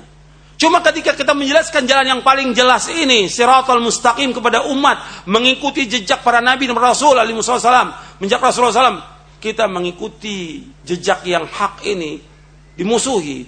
Yang pertama kali tidak senang dengan dakwah ini siapa? Iblis, laknatullah alaih. Gak senang iblis. Dengan dakwah tauhid gak senang iblis. Dengan dakwah mengajak orang pada sunnah, iblis gak senang. Kemudian setelah itu iblis dia nggak mau sendiri. Dia mesti membisikkan kepada siapa? Wali-walinya. Maka sering ada kan disebutkan wali-wali syaitan. Karena ada dua, Allah menyebutkan dalam Al-Quran, ada wali Allah, ada wali apa? Setan, wali setan. Nah, wali setan dari tokoh-tokoh ini nggak mau dia terima dakwah ini. Ini dakwah menyesatkan umat. Di mana menyesatkannya? Orang kita ngajak kepada tauhid kok. Melarang orang berbuat syirik. Makhluk ini semua makhluk ini nggak punya apa-apa, nggak bisa memberikan manfaat, nggak bisa menolak bahaya seluruh makhluk. Siapa pun dia orangnya, hatta Nabi Muhammad SAW tidak bisa memberikan manfaat, tidak bisa menolak bahaya, tidak bisa. Allah yang mengatakan dalam Al-Quran demikian. Yang bisa memberikan manfaat hanya satu siapa? Hanya Allah. Nggak ada yang bisa mendatangkan bencana kecuali Allah. Nggak ada yang bisa menghilangkan bencana dan musibah kecuali hanya Allah. Wajib kita yakin sebagai orang beriman. Makanya ketika kita mendawakan dakwah ini, ini dakwah yang benar, siratul mustaqim. Dituduh apa? Dituduh keras. Di mananya yang keras? Di mana yang keras? Ayatnya, Quran ini keras? Atau nabinya, SAW? Nabi Muhammad SAW. Nabi yang paling sayang, justru Nabi terus yang malah menjelaskan kepada umat ini agar umat ini mentauhidkan Allah, menjauhkan syirik. Ini dakwah yang paling hak, dakwah yang hak, dakwah yang benar, dakwah yang lurus, dakwah kasih sayang. Jadi jangan mau kita dibilang keras. Saya tanya kepada di mana kerasnya? Kalau suara saya keras, kalau saya pelan, nggak ada yang dengar dong suaranya. Bapak-bapak, ibu-ibu, nggak ada yang dengar suaranya. Harus keras supaya apa? Supaya orang dengar dakwah ini. Supaya sampai dakwah ini kepada umat. Nabi SAW kalau khutbah keras, matanya merah Nabi SAW. Supaya orang dengar dakwah ini. Isi dari Quran, semuanya jelas benar. Al-Quran ini, semuanya. Yang didakwakan Nabi semuanya benar. Kenapa dibilang keras? Kalau ini bukan bisikan syaitan, siapa lagi bisikan siapa lagi? Ini bisikan syaitan untuk menuduh apa? Dakwah yang hak ini dituduh dengan apa? Keras. Dakwah tauhid itu keras. Dakwah mengajak orang kepada sunnah, melarang beda dikatakan keras. Jadi kita mau biarkan umat mengerjakan syirik. Kesian. Kita mau biarkan umat mengerjakan beda. Ancamannya apa? Neraka. Syirik, ambil neraka, beda juga ancaman neraka. Yang bersabda Rasulullah Shallallahu Alaihi Wasallam. Ini bukan main-main ini. Jadi orang ketika dia menuduh kita kita tanya kenapa untuk menuduh? Kenapa? Di mana alasan itu? Kalau dibilang perbedaan ini kan perbedaan pendapat, nggak ada syirik ya syirik, nggak ada perbedaan pendapat syirik. Orang nyembah kubur kok dibilang perbedaan pendapat? Syirik. Orang pakai jimat, oh perbedaan nggak ada perbedaan pendapat. Jimat syirik. Bab Nabi bersabda, Inna ruqa wa tamaima wa tiwalata syirkun. Ruqya ruqya, jimat jimat, tangkal tangkal syirik. Hadis sahih dari Imam Ahmad, Abu Daud dan yang lainnya. Kalau ada perbedaan pendapat, kata Allah apa? Allah telah menjelaskan solusinya ketika ada perbedaan pendapat. di dalam surah An-Nisa surah 4 ayat 59. Allah berfirman, "Ya ayyuhalladzina amanu athi'ullaha wa athi'ur rasula wa ulil amri minkum fa in tanaza'tum fi syai'in farudduhu ila Allah war rasul in kuntum tu'minu billahi wal yawmil akhir dzalika khairun wa ahsanu ta'wila." Wahai orang beriman, taatlah kepada Allah, taat kepada Rasul dan ulil amri di antara kalian. Apabila kalian berselisih tentang suatu masalah agama, kembalikan kepada Allah. Kembali kepada Rasul. Kembali kembali kepada Allah ke mana? Al-Quran. Kembali kepada Rasul? Kepada sunnah. Allah menyebutkan dalam ayat ini perhatikan. Fa in tanazatum fi syai'in farudduhu ila Allah war Rasul. In kuntum tu'minuna billahi wal wa ahsanu ta'wila. Jika kalian berselisih tentang suatu masalah agama, suatu kecil masalah agama ini, kembalikan kepada Allah. Kembalikan kepada Al-Qur'an. Kembalikan kepada Rasul, kembalikan kepada sunnah. Jika kalian beriman kepada Allah dan akhir. Yang demikian yang paling baik dan sebaik-baik akibatnya. Jadi di sini antum perhatikan Allah menyuruh untuk kembalikan. Kalau ada perselisihan kembalikan. Bukannya kemudian ribut, bukan pengajian dilarang. Pakai ini akal yang waras. Pakai hati yang yang lapang. Kita umat Islam. Ada masalah apa? Ayo kita diskusi. Kita duduk. Yang mana yang hak kita wajib ikut. Yang batil wajib kita tinggalkan. Ini dalil semua yang kita bawakan dalil dari Quran dan Sunnah. Bukan kemudian orang ngaji dilarang. Orang ngaji di demo yang ke gereja nggak diapa-apakan. Ini kan kebodohan. Orang ke gereja, orang berbuat kesyirikan kepada Allah nggak dilarang. Giran ngaji menyampaikan Quran dan Sunnah dilarang. Ini kan kebodohan, ketololan ini. Penyesatan umat ini seperti ini. Kita nggak boleh dalam Islam seperti itu. Ini hak, ini kebenaran. Sebagai orang yang beriman, wajib mengimani kebenaran datang dari Allah dan Rasulnya. Al-haqqu min rabbika fala takunanna mumtarin. Yang benar datang dari Allah, jangan kamu ragu tentang kebenaran ini. Jangan ragu. Jangan ikuti hawa nafsu. Jangan ikuti kesombongan. Ketika kita ikuti hawa nafsu, ikuti kesombongan, maka pasti sesat. Pasti sesat. Makanya, ikhwan fillah, ini dakwah-dakwah yang hak yang harus kita sampaikan kepada umat dan terus sampaikan kepada umat ini. Terutama yang mendasar sekali tadi saya sebutkan tentang la ilallah harus kita jelaskan berulang-ulang agar kaum muslimin paham ini dan juga ustaz-ustaznya paham. Bukan sekedar nafi dan isbat aja, tapi betul-betul kita mengingkari semua yang disembah selain Allah. Dengan tulisan kita, dengan buku-buku kita, dengan ceramah kita jelaskan bahwa orang menyembah kepada kubur nggak ada manfaatnya.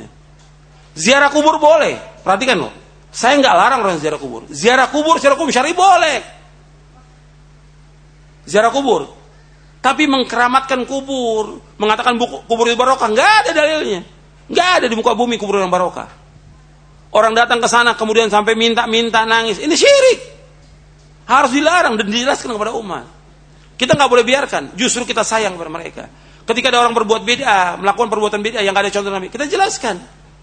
Dan kita sama sekali bukan menyinggung orang, menyakiti orang enggak, menyampaikan kebenaran karena agama poros yang ditegakkan di atas amar ma'ruf nahi mungkar. Ma'ruf yang paling ma'ruf tauhid, mungkar yang paling mungkar apa? Syirik.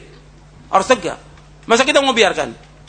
Orang berbuat berkelimang dengan kesyirikan, orang berkelimang dengan beda, nggak boleh kita biarkan. Di mana tegaknya amar nahi mungkar? Dan ini kewajiban siapa? Kewajiban para dai, para ustadz, para kiai, para tokoh-tokoh agama kewajiban untuk menegakkan ini. Baru masyarakat akan baik. Masyarakat akan bahagia. Masyarakat akan mendapatkan barokah dari Allah dan bangsa ini akan mendapatkan keberkahan dari Allah. Kalau ditegakkan tauhid, menjauhkan syirik. Jelas sampai sini? Jelas. Saya akan bawakan satu hadis Nabi SAW. Nabi SAW bersabda dalam satu hadis yang sahih. Yang diriwayatkan oleh Imam Ahmad dalam mustadnya di juz yang kelima. Kata Nabi SAW, Man Allah la yushriku bi syai'an yusalli salawatil khams wa yasumu Ramadan gufira lahu. Qultu afala ubashiruhum ya Rasulullah? Qala da'hum ya'malu. Kata Nabi SAW, barang siapa yang bertemu dengan Allah, tidak menyekutukan Allah, dia sholat yang lima waktu, puasa Ramadan akan diampunkan. Aku berkata, apakah aku nggak kabarkan kepada manusia Rasulullah? Biarkan sampai mereka mengamalkan. Saya ulangi lagi, tolong dengarkan baik-baik semuanya tentang sabda Nabi SAW. Saya akan jelaskan. Nabi bersabda, Man laqiyallaha la yushriku bihi syai'an yusalli salawat al-khams yusalli salawat al-khams wa yasumu ramadan ghufira lahu qultu afala ubashshirukum ya Rasulullah qala da'hum ya'malu Rasulullah SAW bersabda barang siapa yang bertemu dengan Allah tidak menyekutukannya dengan sesuatu apa pun juga dia sholat yang lima waktu. Berpuasa di bulan Ramadan akan diampunkan dosanya. Aku berkata apakah aku tidak kabarkan kepada mereka ya Rasulullah? Qal Nabi bersabda da'hum ya'malu. Biarkan mereka agar mereka mengamalkannya. Ini diriwayatkan oleh Imam Ahmad dan sanadnya sahih. Di hadis ini dijelaskan oleh Syekh Al-Albani rahimahullah dalam silsilah hadis as-sahihah di juz yang ketiga. Kata beliau begini wa fil hadithi dilalatun zahiratun على أن المسلم لا يستحق مغفرة الله إلا إذا لقي الله عز وجل ولم يشرك به شيئا ذلك لأن Dzalika li'anna syirka li'anna syirka akbarul kabair kama huwa ma'rufun bil.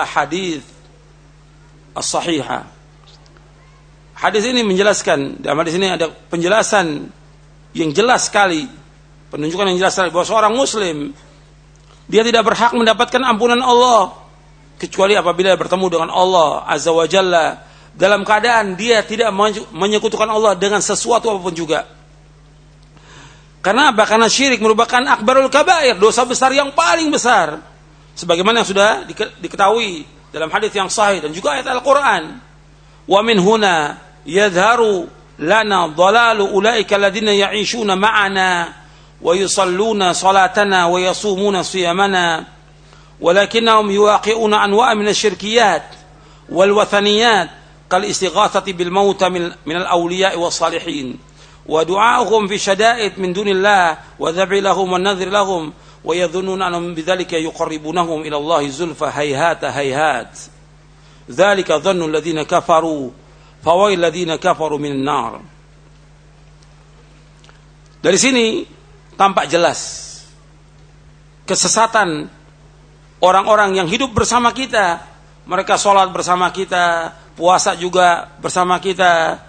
Tapi mereka melakukan berbagai macam bentuk kesyirikan dan juga keberhalaan dan minta tolong kepada orang-orang mati dari yang dianggap oleh mereka sebagai wali dan orang-orang soleh.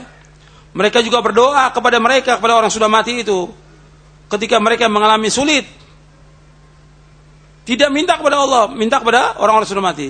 Mereka menyembelih untuk orang-orang yang sudah mati. Mereka bernadar untuk mereka dan mereka menyangka bahwa itu mendekatkan diri mereka kepada Allah dengan sedekat-dekatnya. Hayhata, hayhata, sangat jauh. Tidak benar perbuatan mereka ini. Ini perbuatan syirik. Sebagaimana sangkaan orang-orang kafir. Orang kafir menyangka demikian. Mereka menyembah patung, menyembah kubur, disangka oleh mereka mendekatkan diri mereka kepada siapa? Kepada Allah. Orang kafir ketika kenapa kalian menyembah patung-patung ini? Kata mereka untuk mendekatkan diri kami kepada Allah dengan sedekat-dekatnya. Mana abuduhum illa liyuqarrabu liyuqarribina indallahi zulfa. Mereka mengatakan antum lihat dalam surah Az-Zumar di ayat 3. Surah 39 Az-Zumar di ayat 3. Allah menyebutkan tentang orang-orang kafir. Kata mereka, "Ma na'buduhum illa liyuqarribuna ila Allahi zulfa." Kami nggak menyembah mereka, nggak menyembah patung-patung, kubur-kubur, pohon-pohon. Kami nggak sembah, melainkan untuk mendekatkan diri kami kepada Allah dengan sedekat-dekatnya. Kata Allah, Inna Allah yahkum bainahum fima hum fi yakhtalifun.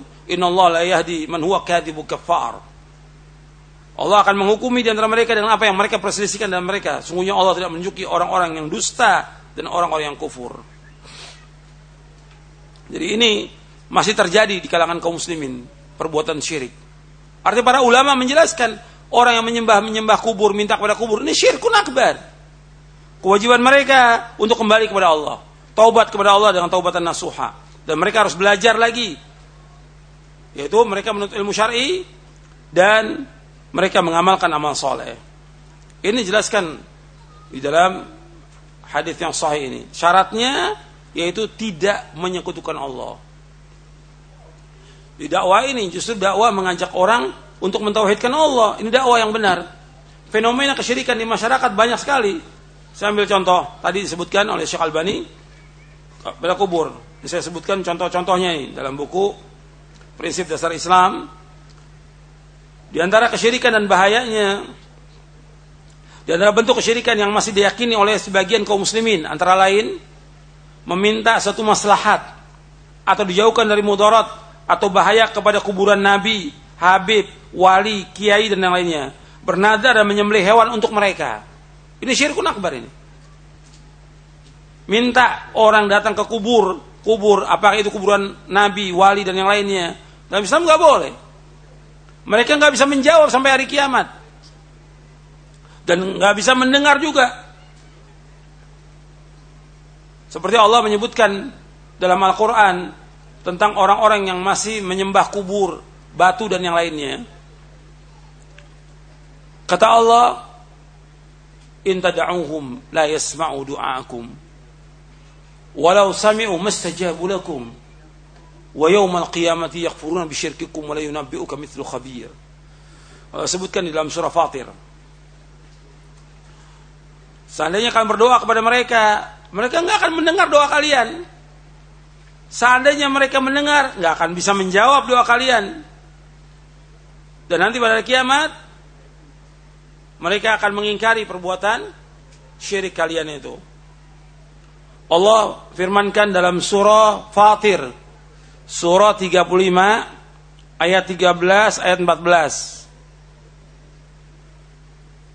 Ya tolong perhatikan semuanya, dengarkan semuanya, dengarkan baik-baik, dengarkan baik-baik. Lihat ayatnya surah Fatir surah 35 ayat 13 ayat 14.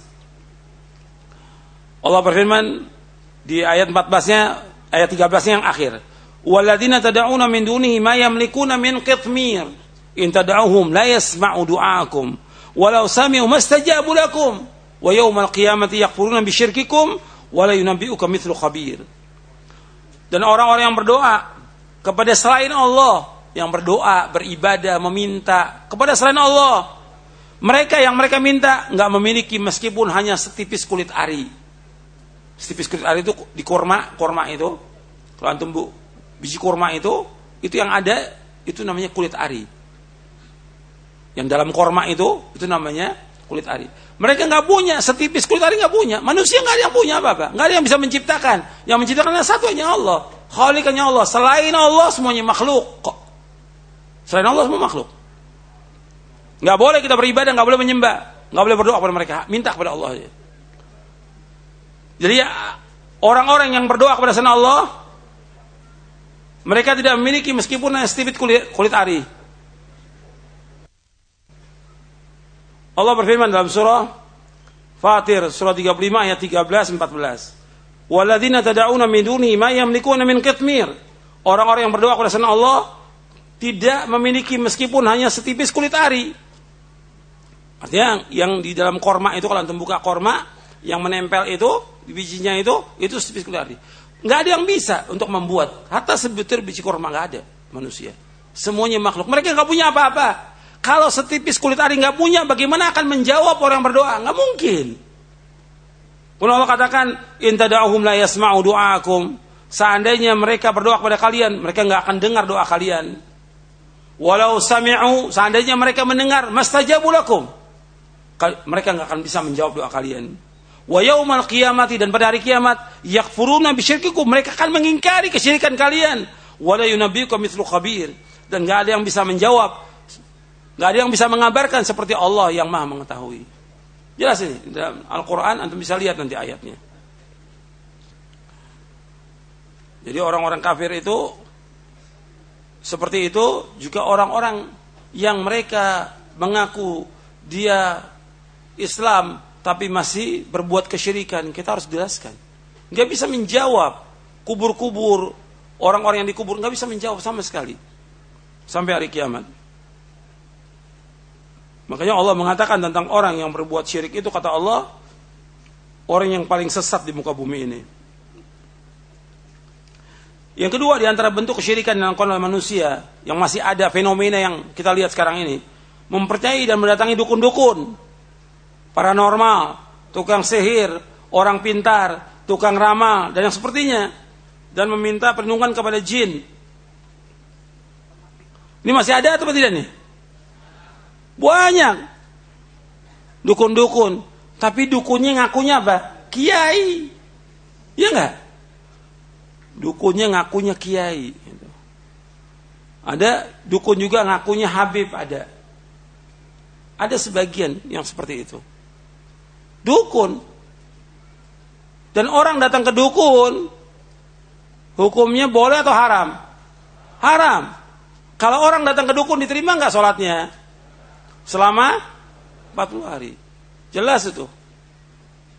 Man atakahinan fasaddaqahu bima yaqul lam tuqbalu salatun arba'ina yawman.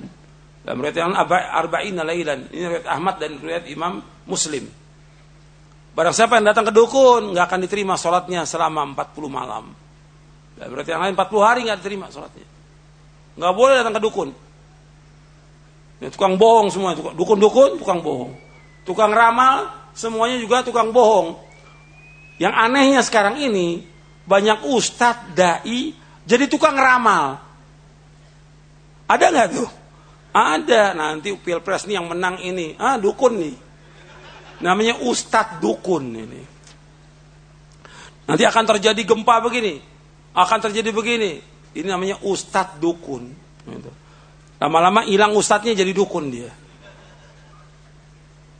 Ini kejadian ini. Kok Ustadz tukang ramal, nanti akan terjadi begini. Kalau ini nggak menang, nanti akan terjadi begini. Kau tahu dari mana? Ini kan goib yang akan datang. Kita nggak tahu yang akan datang. Hatta besok kita nggak tahu. Apalagi 2019. Besok kan kita nggak tahu kok. Wa ma tadri nafsun mada taksibu gada. Gak ada yang tahu kata Allah. Besok apa yang dikerjakan gak ada yang tahu. Goib. Yang tahu yang goib siapa? Hanya Allah. Nah ini udah mulai ini pelanggaran ini, pelanggaran menyimpang manhajnya. Banyak ustadz yang udah menyimpang manhajnya. Jadi tukang ramal. Bicara politik, lo antum mau jadi dai, mau jadi politikus. Kalau politikus bukan di sini tempatnya. Dakwah ini mengajak orang kepada tauhid, beribadah kepada yang benar, mengajak orang kepada semua bentuk kebaikan amal soleh bukan politik. Beda ini. Jadi harus jelas ini. Ya. Ini sekarang udah banyak jadi tukang ramal ini. Ini umur dunia sampai sini. Dari mana dalilnya? Antum tahu umur dunia dari mana? Ini tukang ramal, dukun nih. Nggak boleh ngaji sama dukun, nggak boleh haram hukumnya. Nggak boleh ngaji sama tukang ramal, dukun nggak boleh. Kok antum masih panggil ustadz-ustadz dukun? Itu ingat tuh. Ini masalah manhaj ini, masalah besar. Masalah ilmu, masalah besar. Masalah amal, masalah besar. Masalah mana, masalah besar. Masalah tauhid, masalah yang paling besar lagi. Ini udah menyimpang dari tauhid. Menyimpang dari tauhid. Nggak bisa, di, nggak ada toleransi, nggak ada di tauhid. Kalau udah menyimpang dari manhaj, nggak boleh dia untuk ikut ke dalam ini. Kemudian juga di antara bentuk kesyirikan mempercayai jimat tongkat, keris, tangkal, susuk kekuatan, usaka, barang sakti, ramalan bintang dan yang lainnya. Ini bentuk kesyirikan ini. Dan masih banyak orang seperti itu. Masih banyak. Dan masih percaya kepada kepada yang seperti ini nih, jimat-jimat, barang-barang pusaka dan segala macam. Enggak ada dalam Islam enggak ada seperti itu.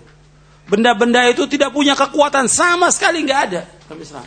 Yang punya kekuatan hanya Allah Taala. Benda itu nggak punya kekuatan sama sekali. Nggak ada dalam Islam. Bahwa benda itu bisa punya kekuatan, bisa menangkal ini nggak ada dalam Islam. Ini masih banyak kepercayaan-kepercayaan ini masih ada. Kemudian juga ramalan bintang masih ada nih di antara anak-anak yang masih sekolah. Mungkin juga di antara bapaknya juga masih ada. Kalau nulis tanggal lahir, alamatnya, hobinya, bintangnya. Bintang. Ini kan masih percaya berarti dia ini. Sama seperti ini. Masih percaya kepada apa? Kesyirikan. Masa bintang bisa ngatur nasib manusia? Ini akalnya tidak waras. Gitu. Tidak waras. Masa bintang bisa ngatur nasib manusia? Yang ngatur nasib manusia siapa? Allah Rabbul Alamin. Bukan bintang, bukan kiai, bukan ustadz. Nggak ada yang bisa mengatur nasib manusia kecuali hanya Allah saja. Dia baik atau buruk. Maka kita mengikuti, mengimani tentang takdir yang baik buruk, kita ikuti jalan syariat ini. Quran dan sunnah pahami salaf, kita pasti akan selamat. Yang asas, yang asas, tauhid kepada Allah subhanahu wa ta'ala. Syirik merupakan kemaksiatan yang paling besar. Kezoliman yang paling zolim. Dosa yang paling besar. Yang tidak akan diampuni Allah. Jika pelaku syirik itu mati di atas kesyirikan dan dia tidak bertaubat. Saya ulangi lagi. Tolong dengarkan baik-baik. Syirik merupakan kemaksiatan yang paling besar. Kezoliman yang paling zolim. Dosa yang paling besar. Yang tidak akan diampuni Allah Azza wa Jal. Jika pelaku syirik mati dalam keadaan syirik dan tidak bertaubat kepada Allah. Jadi kalau dia mati dalam keadaan syirik, ya tempatin neraka. Tapi kalau dia bertobat kepada Allah, kalau bertobat semua diampunkan. Orang melakukan dosa riba, melakukan dosa zina, dia melakukan dosa-dosa yang lain minum khamar, kemudian dia syirik dan pernah dia pakai tangkal-tangkal jimat-jimat, kemudian dia buang semuanya, dia taubat kepada Allah, diterima. Di sini syaratnya yang ayat dalam surah An-Nisa ayat 48 berkaitan dengan orang yang mati dalam keadaan syirik, nggak akan diampuni dosa Allah. Inna Allah yaghfiru yushraka bi wa yaghfiru ma duna dzalika liman yasha. Wa may yusyrik billahi faqad iftara itsman 'azima. Sesungguhnya Allah tidak akan mengampuni dosa yang berbuat syirik. Barang siapa berbuat syirik, maka sungguh dia telah berbuat dosa besar yang paling besar. Ini bagi orang yang tidak tidak tobat, mati dalam keadaan syirik. Kalau dia tobat, sekarang ada orang dia berbuat kesyirikan, di akhir hayatnya dia tobat dengan taubatan nasuha, diterima oleh Allah taubatnya. Dasarnya apa? Dasarnya firman Allah di dalam surah Az-Zumar. Untuk melihat dalam surah Az-Zumar. Az-Zumar surah yang ke-39. Allah menyebutkan Qul ibadi alladzina asrafu ala anfusihim la taqnatu min rahmatillah Inna Allah yaghfiru dhunuba jami'a inna huwal ghafur rahim. Dalam surah Az-Zumar surah 39 ayat 53. Qul ya ibadiyal qul ya ibadiyalladzina asrafu ala anfusihim la taqnatu min rahmatillah inna Allah yaghfiru dhunuba jami'a innahu huwal ghafur rahim. Katakanlah wahai hamba-hambaku yang telah melewati batas diri mereka Janganlah kalian putus asa dari rahmat Allah. Sesungguhnya Allah mengampuni semua dosa. Yaghfiru dzunuba jami'a, semua dosa termasuk syirik Allah ampuni. Kalau dia masih apa? Masih apa? Masih hidup. Artinya dia bertobat sebelum dia meninggal dunia. Kalau dia sudah meninggal dunia, dia berbuat syirik nggak akan diampuni oleh Allah. Paham ya? Ini kaitannya dengan orang yang masih hidup dia bertobat kepada Allah dengan taubatan nasuha. Allah mengampuni semua dosa. Innahu wal ghafur rahim. Sungguhnya Allah itu Maha Pengampun dan Maha Penyayang. Kemudian ikhwan fillah nazakumullah saya bawakan dalam kitab tauhid, syarah kitab tauhid. Di bab yang ketiga Di sini ada penjelasan tentang orang yang mengamalkan tauhid. Dia akan masuk sorga tanpa hisab, tanpa adab. Diberikan judul Syekh Muhammad bin Abdul Wahab rahimahullah, "Man haqqaqa tauhid, dakhala jannata bighairi hisab." Barang siapa yang mewujudkan tauhid, dia akan masuk sorga tanpa hisab. Dia tanpa hisab, tanpa adab. Makanya kita harus berusaha bagaimana menjadi orang yang mentauhidkan Allah, menjauhkan segala macam perbuatan syirik. Dibawakan di sini dalam syarah kitab tauhid di bab yang ketiga. satu ayat dalam surah An-Nahl tentang kisahnya Nabi Ibrahim alaihi salatu wassalam. Di surah An-Nahl surah 16 ayat 120 disebutkan di situ Inna Ibrahim kana ummatan qanitan lillahi hanifa wa lam yakun minal musyrikin.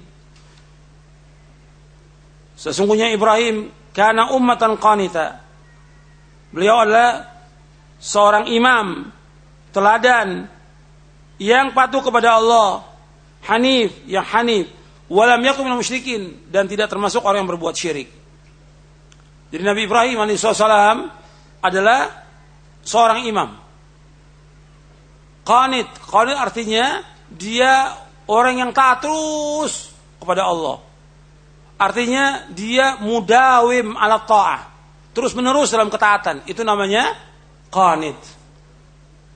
Untuk perempuan dikatakan qa, qanita. Maka Allah menyebutkan dalam surah An-Nisa tentang wanita fasalihatu qanitatun hafizatun lil ghaibi bima hafizallah Dengarkan ya, ibu-ibu, akhwat dengarkan. Ya, fasalihat, perempuan-perempuan yang salihah. Qanitatun, qanitat dia taat. Dijelaskan oleh Al-Habib Nukathir, qanitat arti muti'atun lillah oleh azwajinna. Dia taat kepada Allah dan taat kepada siapa? Pada suami. Perhatikan nih ibu-ibu dan akhwat sekalian. Bahwa perempuan yang qanitat adalah perempuan-perempuan yang taat kepada Allah. Kalau taat kepada Allah berarti taat kepada Rasul. Dan dia taat kepada suaminya. Nggak boleh dia marah kepada suaminya, nggak boleh dia melawan suaminya, nggak boleh. Dia wajib sami'na wa ata'na mendengar dan taat. Wajib. Untuk kebaikan dia harus taat kepada suami karena taat kepada suami merupakan jalan dia menuju sorga. Perhatikan tuh ibu-ibu. Taat pada suami. Jangan bantah pada suami. Jangan kurang ajar sama suami. Nggak boleh. Dengarkan baik-baik. Jadi Suami kewajibannya untuk taat. Ketika dia dinikahi, tujuan dia untuk taat kepada suami. Yang paling besar pada suami. Karena itulah jalan dia menuju sorga. Itu yang paling penting. Taat pada suami. Bukan usahanya dia, bukan. Bukan karirnya dia, bukan taat pada suami. Ngurusin rumah tangga dan anak-anak. Itu yang paling penting bagi wanita. Fasalihatu qanitatun. Menjaga dia kehormatannya di saat suami nggak ada dia jaga kama hafizullah bima hafizullah dengan apa yang Allah jaga dia. Suami ada nggak ada dia jaga dirinya, jaga kehormatannya. nggak terbuka auratnya. Itu ajaran Islam. Jadi betul-betul wanita ini wajib dia taat kepada Allah, taat kepada Rasul.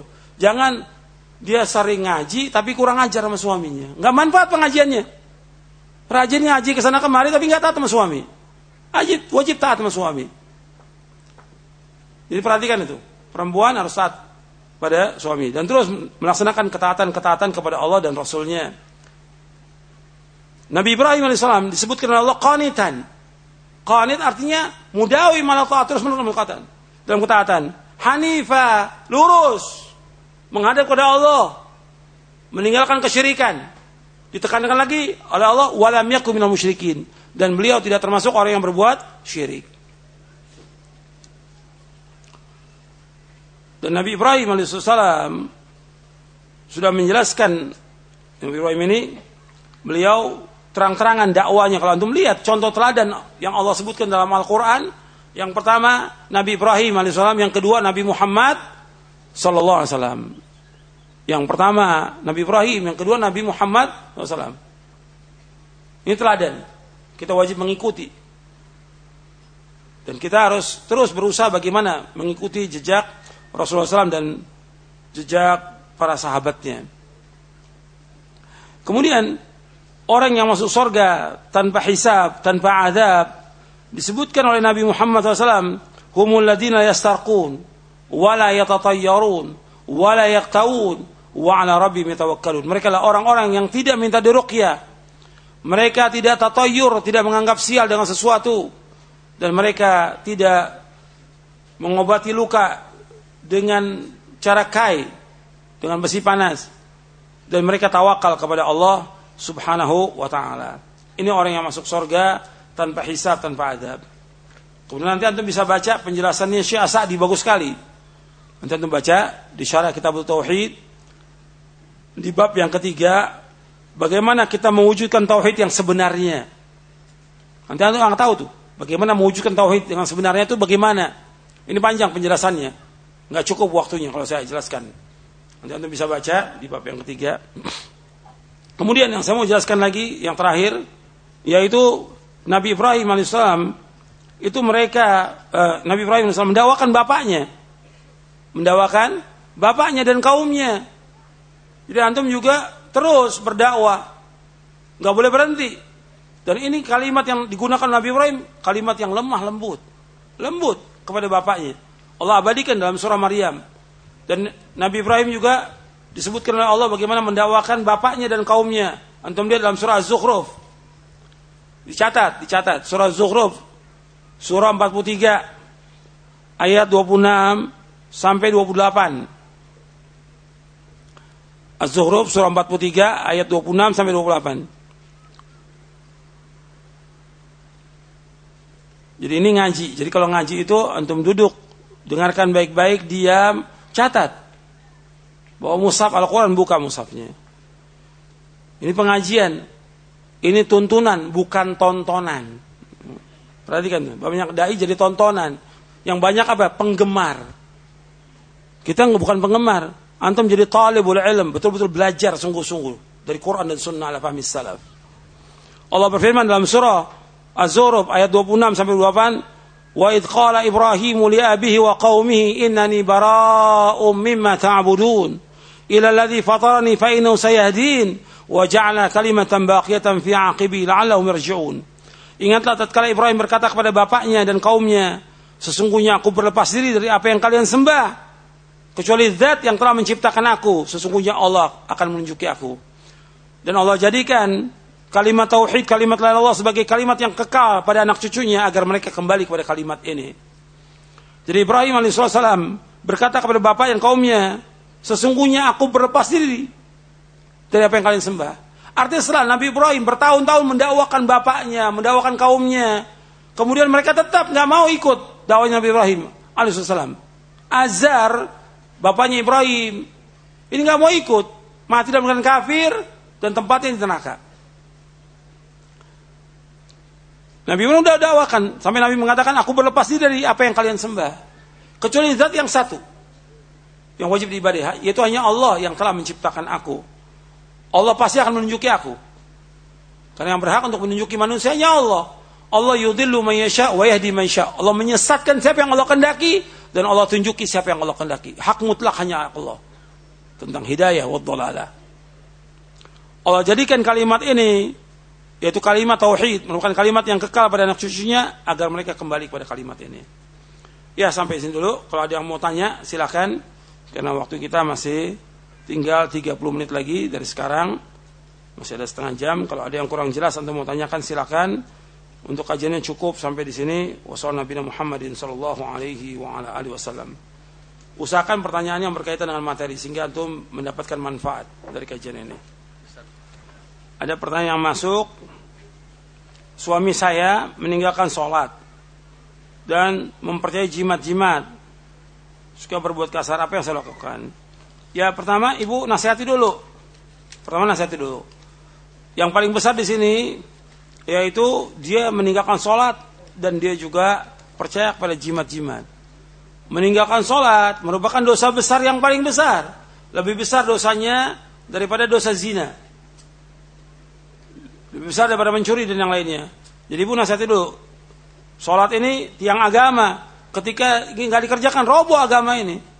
Makanya doanya Nabi Ibrahim alaihissalam, Rabbi ja'alni Rabbi ja'alni muqima salati wa min dhurriyyati Rabbana wa taqabbal du'a dalam surah Ibrahim.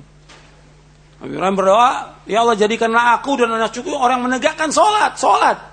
Sampai wasiat Nabi menjelang wafat as-salah as-salah wa mamalakat aimanukum. Salat. Jadi ingatkan dulu, kalau tetap dia nggak mau salat, dia nggak harus minta cerai karena nggak boleh kita nikah dengan orang yang tidak salat. Nggak ada manfaatnya. Kemudian juga percaya pada jimat-jimat, perbuat syirik.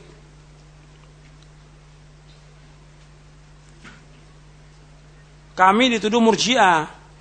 Apa itu murjiah? Tolong jelaskan. Yang nuduhnya juga nggak tahu. Emang sekarang ini zaman zaman kebodohan, zaman ketololan gitu. Yang nuduhnya kiai, ustadz. Ditanya seperti nuduh wahabi. Saya tak pernah tanya seorang kiai. Antum mengatakan kita wahabi. Wahabi itu apa? Ya pokoknya wahabi. Lo apa? Wahabi itu apa? Jelaskan dong.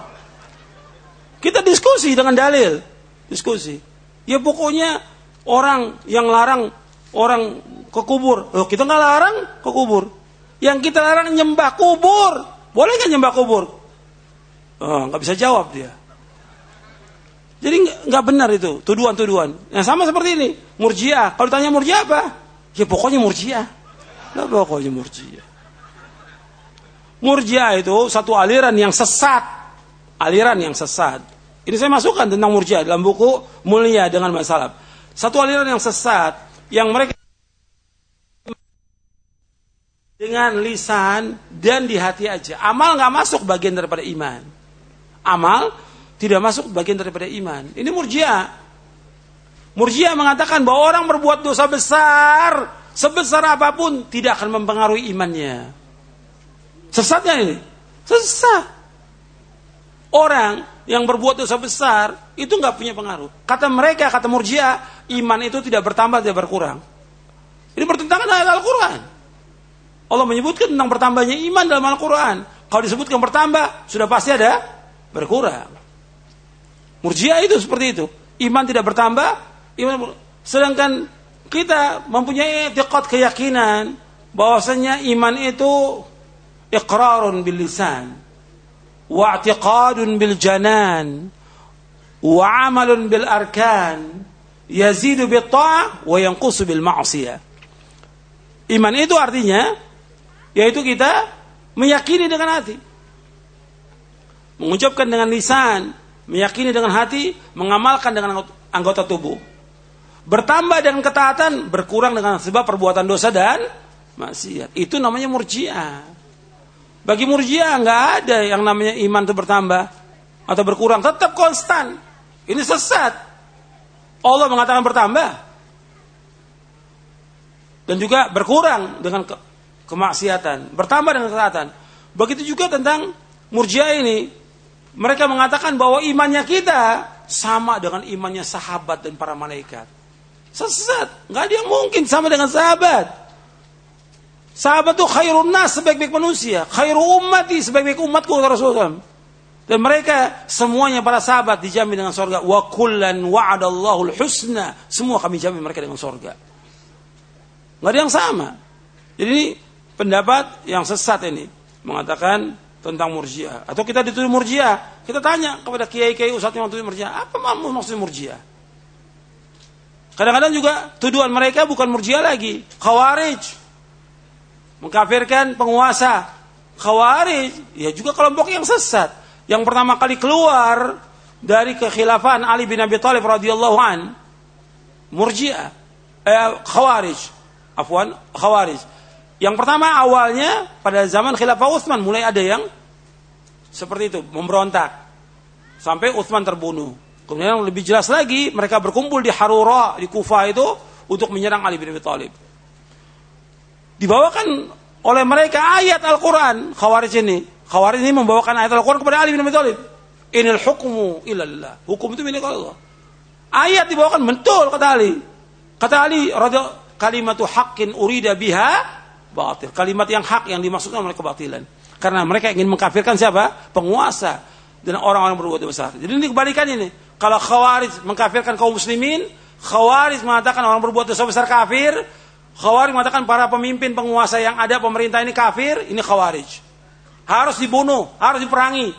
Maka mereka mengadakan semua perbuatan bagaimana meledakkan bom atau memusuhi pemerintah. Ini khawarij sesat ini dilawan dengan murjiah. Murjiah juga sesat. Murjiah mengatakan orang Islam yang berbuat dosa besar sebesar apa pun tidak berkurang imannya. Kemudian dia mengatakan bahwa iman kita sama dengan iman sahabat. Ini sesat ini. Amal tidak masuk bagian daripada iman. Jadi kalau orang nggak puasa, nggak sholat, ya imannya tetap. Kata mereka, sesatnya ini? Sesat. Karena dianggap amal itu tidak punya pengaruh. Murjiah ini sesat. Khawarij juga sesat. Syiah juga sesat. Dan banyak lagi yang sesat. Kalau kita bilang ini sesat, bukan kita menyesatkan umat, karena memang ada dalam firqah-firqah yang sesat. Nabi yang pertama kali mengatakan firqah-firqah sesat, yang pertama kali Nabi. Kata Nabi umat Islam terpecah menjadi berapa golongan? 73, kata Nabi SAW, 72 masuk neraka, satu yang masuk surga. Jadi yang pertama kali tentang mengatakan firqah-firqah sesat siapa? Rasulullah SAW. Manusia yang meninggal dunia dalam keadaan mereka berbuat kesyirikan, menyembah kubur, percaya pada jimat, dukun-dukun dan segala macam. Dan dia mati dalam keadaan syirik. Apakah ada harapan dia nanti dimasukkan ke surga? Kalau syirik enggak. Kan Allah menyebutkan tadi dalam surah apa? Bahwa Allah mengharamkan surga bagi orang berbuat syirik dalam surah apa tadi? Coba yang ngaji, yang ngaji, yang nyatat surah apa tadi? Orang yang berbuat syirik diharamkan masuk surga. Surah apa tadi? Al-Maidah ayat 72. Ruqyah tadi sebutkan inna ruqa wa tamaimu Ruqyah yang bagaimana? Ruqyah-ruqyah yang dia menggunakan jampe-jampe yang tidak jelas. Bab syarat untuk ruqyah itu dia harus dari Quran, dari sunnah dan kalimat-kalimat yang bisa dipahami. Dengan bahasa Arab dan kalimat-kalimat yang bisa dipahami. Yang datang dari Quran dan sunnah-sunnah Nabi SAW. Kan banyak juga orang merukyah dengan mantra-mantra nggak terus. Tujuannya manggil jin dia. Bacaannya komat kamit nggak jelas ini. Ada nggak itu? Ada. Ini syirik. Dari zaman jahiliyah sudah ada itu. Apakah kita bisa efektif dakwah dengan media sosial? Sebab banyak orang membawa bendera tauhid, berbaju la ilallah, tetapi mereka tidak paham. Ya, yang paling penting dakwah seperti ini. Antum pakai buku, jelaskan kepada umat, tapi kalau antum bukan orang berilmu jangan. Tidak boleh masuk di medan dakwah kecuali orang berilmu. Karena Allah memberikan syarat dalam Al-Quran, syarat orang berdakwah harus berilmu. Dalam surah Yusuf. Allah berfirman dalam surah Yusuf, "Qul hadhi sabili ad'u ila Allah ala basiratin ana wa man ittaba'ani wa subhanallahi wa ma ana minal musyrikin." Surah Yusuf ayat 108 ya. Allah menyebutkan Qul hadhi sabili ad'u ila Allah ala basiratin ana wa man ittaba'ani wa subhanallahi wa ma ana minal musyrikin. Di surah Yusuf ayat 8. Allah menyebutkan inilah jalanku. Aku mengajak manusia ke Allah dengan dasar ilmu. Nah, di sini. Aku mengajak manusia dengan dasar ilmu basira yaitu ilmu dan keyakinan. Aku dan orang mengikut aku. Maksudnya Allah dan aku tidak termasuk orang berbuat syirik. Ya, dengan dasar ilmu. Ya, syarat ilmu. Makanya para ulama salah mengatakan nggak boleh nuntut ilmu kecuali dengan orang-orang yang berilmu. Dan antum sudah tahu bagaimana dia nuntut ilmunya. Kalau sekarang kan nggak banyak orang yang nggak jelas di mana belajarnya, kepada siapa dia belajar, dia nguasai nggak Qurannya, nguasai nggak sunnahnya, dia bisa bahasa Arab atau tidak. Ini enggak. Sekarang banyak ustadz jadi-jadian, ustadz karbitan. Gitu. Muncul Kok antum berani dakwah tanpa ilmu? Dosa besar antum, bukan kecil. Nggak boleh berdakwah kecuali orang berilmu. Ini ilmu besar dalam mana salah ini besar ilmu ini. Kalau nggak begitu akan masuk siapa aja nanti. Pelawak masuk, bekas pendeta masuk segala macam, rusak agama nantinya. Harus belajar dulu Quran Sunnah al-Fahmi Salaf. Berapa tahun belajarnya? Minimal 10 tahun. Minimal. Nggak gampang tolabul ilmi itu. Nggak sekarang orang ikut ngaji kemudian sampaikan ceramah. Ini bisa menyesatkan umat nanti. Antum yang paling penting dapat ilmu sampaikan kepada istri dan anak itu kewajiban karena Allah berfirman ya ayyuhalladzina manuku anfusakum wa ahlikum nara. Wahai orang beriman, jaga diri kamu keluarga kamu dari keluarga kamu dari neraka. Jadi melalui media sosial itu orang-orang yang berilmu. Kalau antum nggak berilmu jangan. Antum berikan aja buku-buku ini kasih buku-buku kepada para pejabat, kepada sanak famili agar mereka baca. Itu. Sebab nanti dia keasikan dengan media sosial itu akan terus merasa dia berilmu akhirnya. Padahal dia cuma ngutip-ngutip aja. Ini menyampaikan kepada keluarga, orang tua, dan keluarga tentang tauhid. Karena keluarga saya berbuat syirik dan bid'ah. Ya tetap sampaikan. Kalau memang harus dimarahi, ya nggak ada masalah dimarahi. Diejek, dicela. Karena begitulah dakwah yang pertama kali menolak dakwah ini ya keluarga. Keluarga.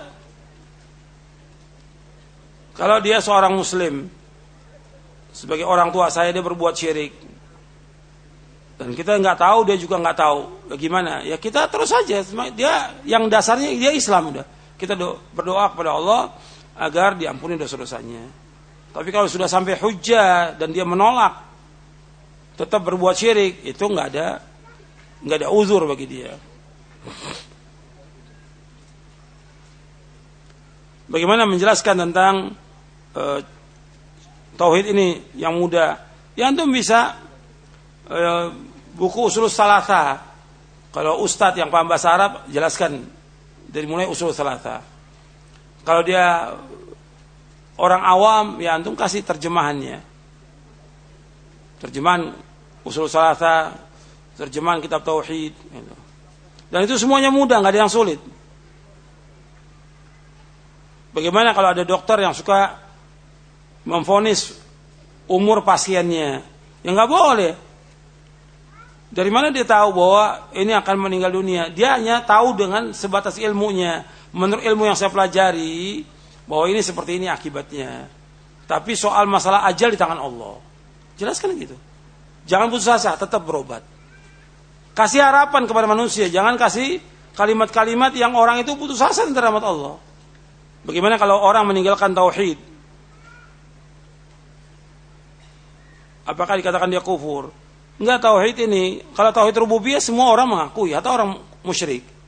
Yang jadi masalah tauhid uluhiyah dan menetapkan tauhid asma wa sifat. Juga ini pembahasannya panjang. Tauhid uluhiyah ini yang paling pokok dari dakwah para nabi. Tentang tauhid asma wa sifat seperti menetapkan Allah di atas langit, di atas aras. Ini sifat ini. Sifat ulu bagi Allah. Kita harus menjelaskan. Kadang-kadang dia mentakwil karena kebodohannya, nggak dikatakan dia kafir tidak.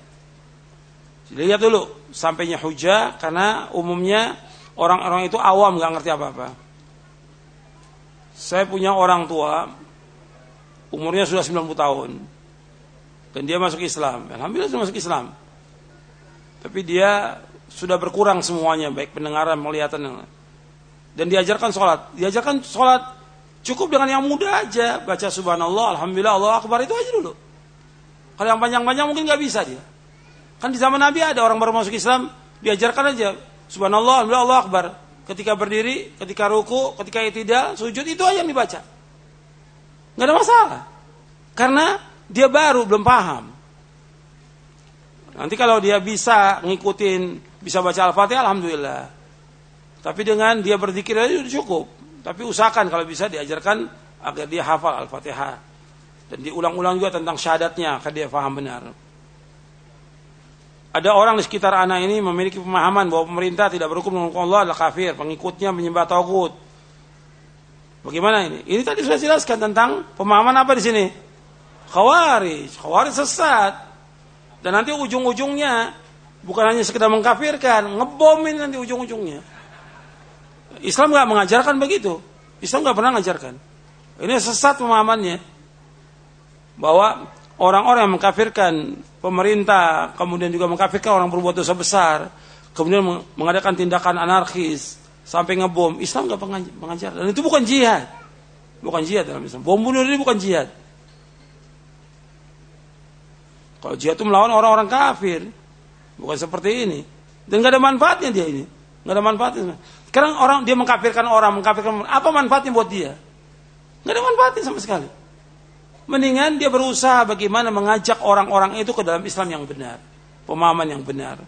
Ini karena kebodohan, kebodohan dan syubhat yang masuk di kepalanya. Kalau dia syubhat sulit untuk keluar sampai hari kiamat. Tapi tetap kita ingatkan dia, kasih peringatan yang keras. Mana kita lebih penting mendidik anak di rumah pada libur atau mengikuti kajian? Artinya kita kan tetap wajib menuntut ilmu. Kalau soal kajian, soal kajian kan kita juga nggak tiap hari kajian. mendidik anak kan tiap hari di rumah. Jadi kedua orang tuanya tetap wajib mendidik anaknya itu setiap hari. Ya pagi atau dia pulang kerja, ibunya juga tetap demikian. Adapun hari libur, ya dimanfaatkan dia untuk menuntut ilmu syar'i. Kedua orang tua saya belajar kepada seorang yang bergelar Gus. Beliau mengajarkan tarekat, hakikat, marifat dan belum melakukan sholat. Wah ini sesat ini. Sesat. Udah jelas sesat udah. Sholat yang pertama kali yang diajarkan. Dan sebaik-baik amal apa kata Nabi? Sholat wa alamu anna khaira a'malikum as-sholat. Sampai Nabi Ibrahim AS mendoakan wajnu uh, Rabbi ja'alni muqima salati wa min dzurriyyati. Muqima salat. Salat yang pertama kali. Setelah mentauhidkan Allah, salat. Dan pembagian kayak hakikat marifat nggak ada dalam Islam. Ini bukan dari Islam. Ya torekot hakikat eh, torekot syariat hakikat marifat bukan dari Islam. Agama Islam sudah sempurna, nggak boleh orang menambah-nambah yang baru agama. Semua yang pertama kali diajarkan dan yang wajib atas yaitu Allah. Mentauhidkan Allah. Yaitu awal wajibin al mukallafi ma'rifatullah, tauhidullah. Yang pertama kali yang wajib atas mukallaf mentauhidkan Allah. Setelah itu tetap dia menegakkan sholat. Kalau umpamanya dia mati dan mati dalam keadaan tidak sholat ini. Berat hukumannya. Dunia berat, akhirat berat. Ini sesat ini. Jelas sesat. Kita harus katakan yang sesat sesat. Nggak dibilang baik. Jelas, siapa aja yang ngajarkan Gus ke, Kiai ke, Habib, kalau ngajarkan yang seperti ini, nggak ada contoh dari Nabi. Islam sudah sempurna belum? Sudah. Al yauma akmaltu lakum dinakum wa atmamtu alaikum ni'mati wa raditu lakum al-islam dina. Dalam surah Al-Maidah ayat 3. Hari ini aku sempurnakan bagimu agamamu. Aku tak cukupkan nikmatku atasmu dan aku ridho Islam menjadi agama bagimu. Sempurna agama Islam ini. Dikatakan oleh Al-Habib Kathir, tidak ada agama kecuali agama yang dibawa Rasulullah SAW. Tidak ada syariat dan torekot kecuali torekot yang dibawa oleh Nabi Muhammad SAW. Enggak ada yang lain kecuali kita mengikuti. Sama seperti Imam Ibnu Abil Aziz Al Hanafi juga mengajarkan demikian. Tidak ada torekot, tidak ada hakikat kecuali apa yang diajarkan oleh Rasulullah SAW. Dan seorang nggak akan sampai kepada Allah dan kepada sorganya kecuali mengikuti jalannya yang telah ditempuh oleh Rasulullah dan para sahabatnya. Sama seperti Ibnu Qayyim juga mengatakan demikian. Tadi tentang ayat orang berbuat syirik bertobat, saya sudah jelaskan ayatnya. Dalam surah apa tadi? Surah apa tadi? Az-Zumar ayat ayat berapa tadi? 53. Orang tua saya punya kepercayaan hari tertentu membawa keberuntungan, hari tertentu membawa sial. Enggak ada dalam Islam. Ini namanya tatoyur. Tatoyur itu syirik kata Nabi in atau syirkun, atau syirkun, atiyar syirkun. Tatoyur menganggap sial dengan sesuatu syirik. Seperti percaya pada angka 13 sial. Syirik atau kalau dia keluar dari rumahnya ada kucing mati ini sial. Atau yang lainnya. Ini nggak boleh dalam Islam. Ini syirik. Nabi yang mengatakan syirik. Dan ada dalam kitab tauhid. Anda antum baca dalam kitab tauhid. Bab tatoyur kalau kita punya teman dia melakukan syirik. Kita sudah mengingatkan tapi tetap dia melakukan. Ya biarkan. Kita udah mengingatkan, sudah sampaikan. Kewajiban kita hanya apa? Menyampaikan. Kewajiban Rasul menyampaikan. Kalau dia nggak ya sudah. Islam ini agama yang Masya Allah sudah. Orang mau iman silakan, mau kufur silakan. Allah mengatakan dalam surah Al-Kahfi, "Faman syaa'a falyu'min wa man syaa'a falyakfur." Yang mau iman silakan, mau kufur silakan. Tapi kita hanya menyampaikan, karena bentuk kasih sayang kita kepada umat ini kita sampaikan yang benar itu benar, yang batil itu batil. Tauhid tauhid, syirik syirik. Kalau dia mau dengar alhamdulillah dia mau terima. Kalau dia nggak mau ya nggak apa-apa. Berarti kalau dia nggak mau terima berarti dia mengikuti apa? Hawa nafsu dan kesombongannya. Tadi disebutkan tentang penyembelihan dan makan. Bagaimana kalau penyembelihan makan selamatan kematian tujuh hari, empat puluh hari, seribu hari? Apakah ada? Enggak dalam Islam. Apakah termasuk bid'ah? Ya bid'ah. Bid'ah dhalala. Dan justru kalau kita lihat dari Imam Syafi'i, Imam Syafi'i nggak boleh membolehkan, tidak membolehkan. Ini acara-acara kematian. Apakah ruqyah syariah termasuk perbuatan syirik? Tidak. Kalau ruqyah yang syar'i itu boleh aja. Tapi yang antum ingat bahwa Al-Quran diturunkan oleh Allah sebagai apa? Petunjuk bagi manusia, huda, rahmat. Bukan kemudian dijadikan sebagai kitab ruqyah. Ini apa aja sekarang orang di ruqyah. Ini karena kebodohan. Juga banyak tukang ruqyah yang sudah kemasukan jin juga ini.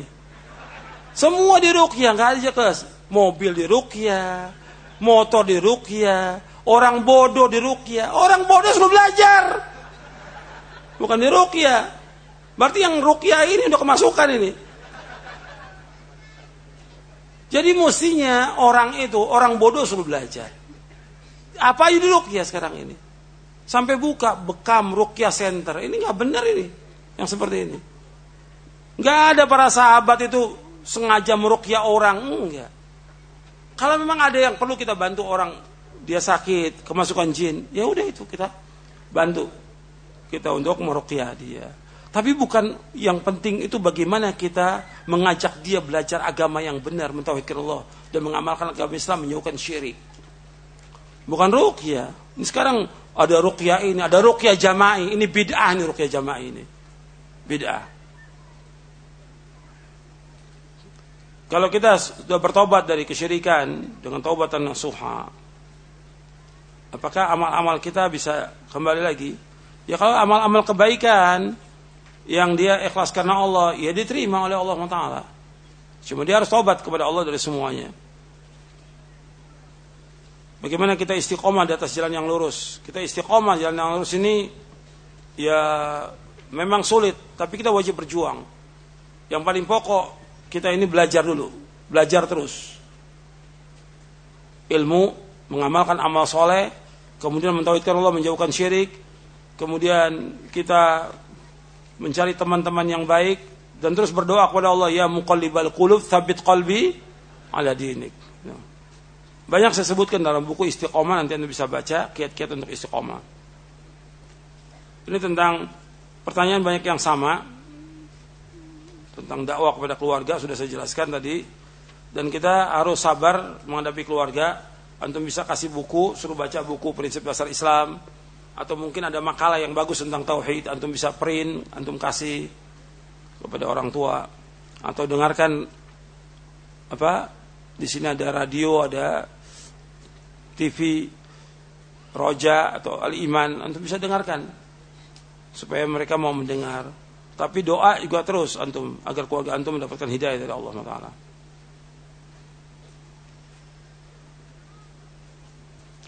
Apakah benar orang Islam itu semua tujuannya ke sorga? Ya betul, tapi kan harus dia mengikuti siapa? Orang Islam aja nggak cukup. Dia harus belajar, harus mengkaji. Quran Sunnah. Dia harus beragama dengan cara beragama yang telah dicontohkan Rasul dan para sahabatnya. Nggak bisa hanya Islam aja masuk surga, nggak bisa. Dan tadi ada saya sebutkan, dia sholat yang lima waktu puasa. Kalau dia berbuat syirik, nggak diterima oleh Allah. Bagaimana kalau kita ingat kepada kematian, takut mati? Takut mati nggak boleh, tapi ingat kepada kematian boleh supaya kita betul-betul menjauhkan segala macam perbuatan dosa. Orang yang paling pintar kata Nabi Muhammad SAW adalah orang yang selalu ingat kepada kematian. Saya ulangi lagi, dengarkan. Kata Nabi orang yang paling pintar adalah orang yang selalu ingat kepada kematian dan mempersiapkan diri dengan bekal sesudah kematian itu. Ulaikal akiyas kata Nabi. Mereka adalah orang-orang yang pintar, orang yang jenius, orang yang selalu ingat kepada kematian. Kita nggak boleh takut kepada kematian, tapi kita harus ingat kepada kematian. Supaya apa? Kita terus minta ampun kepada Allah. Supaya terus kita mentauhidkan Allah menjauhkan syirik. Supaya kita berjalan di atas sunnah. Supaya kita zuhud kepada dunia. Supaya kita nggak tamak kepada dunia ini. Supaya kita tidak dengki dan iri kepada orang.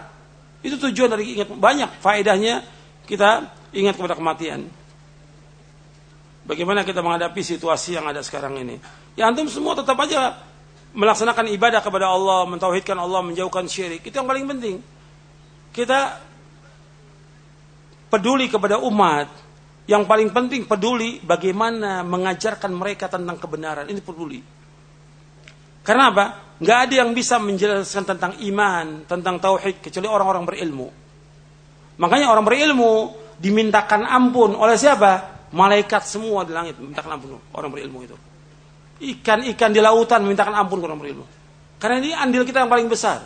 Justru bangsa ini mestinya bersyukur kepada Allah Taala dengan adanya para dai yang mengajak manusia kepada tauhid, mengajak kepada iman, mengajak manusia untuk beribadah kepada Allah. Bersyukur bangsa ini. Kenapa? Karena bangsa ini akan jadi baik. Bukan orang-orang yang mengajarkan kepada kesyirikan, bid'ah, penyesatan kepada umat. Justru ini akan merusak bangsa ini. Dan Allah akan turunkan azab dan terus azab. Justru ini kita ajak mereka kembali kepada Islam yang benar. Justru orang-orang yang mendakwakan dakwah tauhid ini justru mereka yang betul-betul dia cinta kepada bangsa ini. Kadang-kadang orang nggak senang dengan dakwah ini, oh ini nggak cinta NKRI. Di balik NKRI itu mereka berkedok untuk menghancurkan bangsa ini. Di balik kalimat hak asasi mereka berbuat segala macam bentuk kesyirikan, bid'ah, maksiat yang paling besar mereka lakukan apa? Di balik hak asasi manusia. Ini kerusakan. Kita orang yang cinta kepada bangsa ini untuk menegakkan tauhid kepada Allah Taala. Mesti dipahami oleh semua pejabat. Justru kita ini mengajak orang bangsa ini untuk mendapatkan barokah dari Allah, dihindarkan berbagai macam azab dan petaka. Yang insya Allah nanti akan saya sampaikan. Kenapa banyak terjadi azab dan petaka di mana-mana? Mudah-mudahan yang saya sampaikan sekarang ini bermanfaat untuk saya dan untuk sekalian. Materinya cukup sampai di sini. Kurang lebihnya saya mohon maaf. Dan kepada semua yang hadir, antum sudah sabar meskipun panas terik pada hari, antum sabar. Mudah-mudahan antum diberikan ganjaran yang besar oleh Allah Taala, mendapatkan ilmu yang bermanfaat dan berikan taufik untuk bisa mengamalkannya. Kurang lebihnya saya mohon maaf. Mudah-mudahan dosa kita diampuni oleh Allah Taala. وصلى نبينا محمد صلى الله عليه وسلم. سبحانك اللهم وبحمدك أشهد أن لا إله إلا أنت أستغفرك وأتوب إليك. السلام عليكم ورحمة الله وبركاته.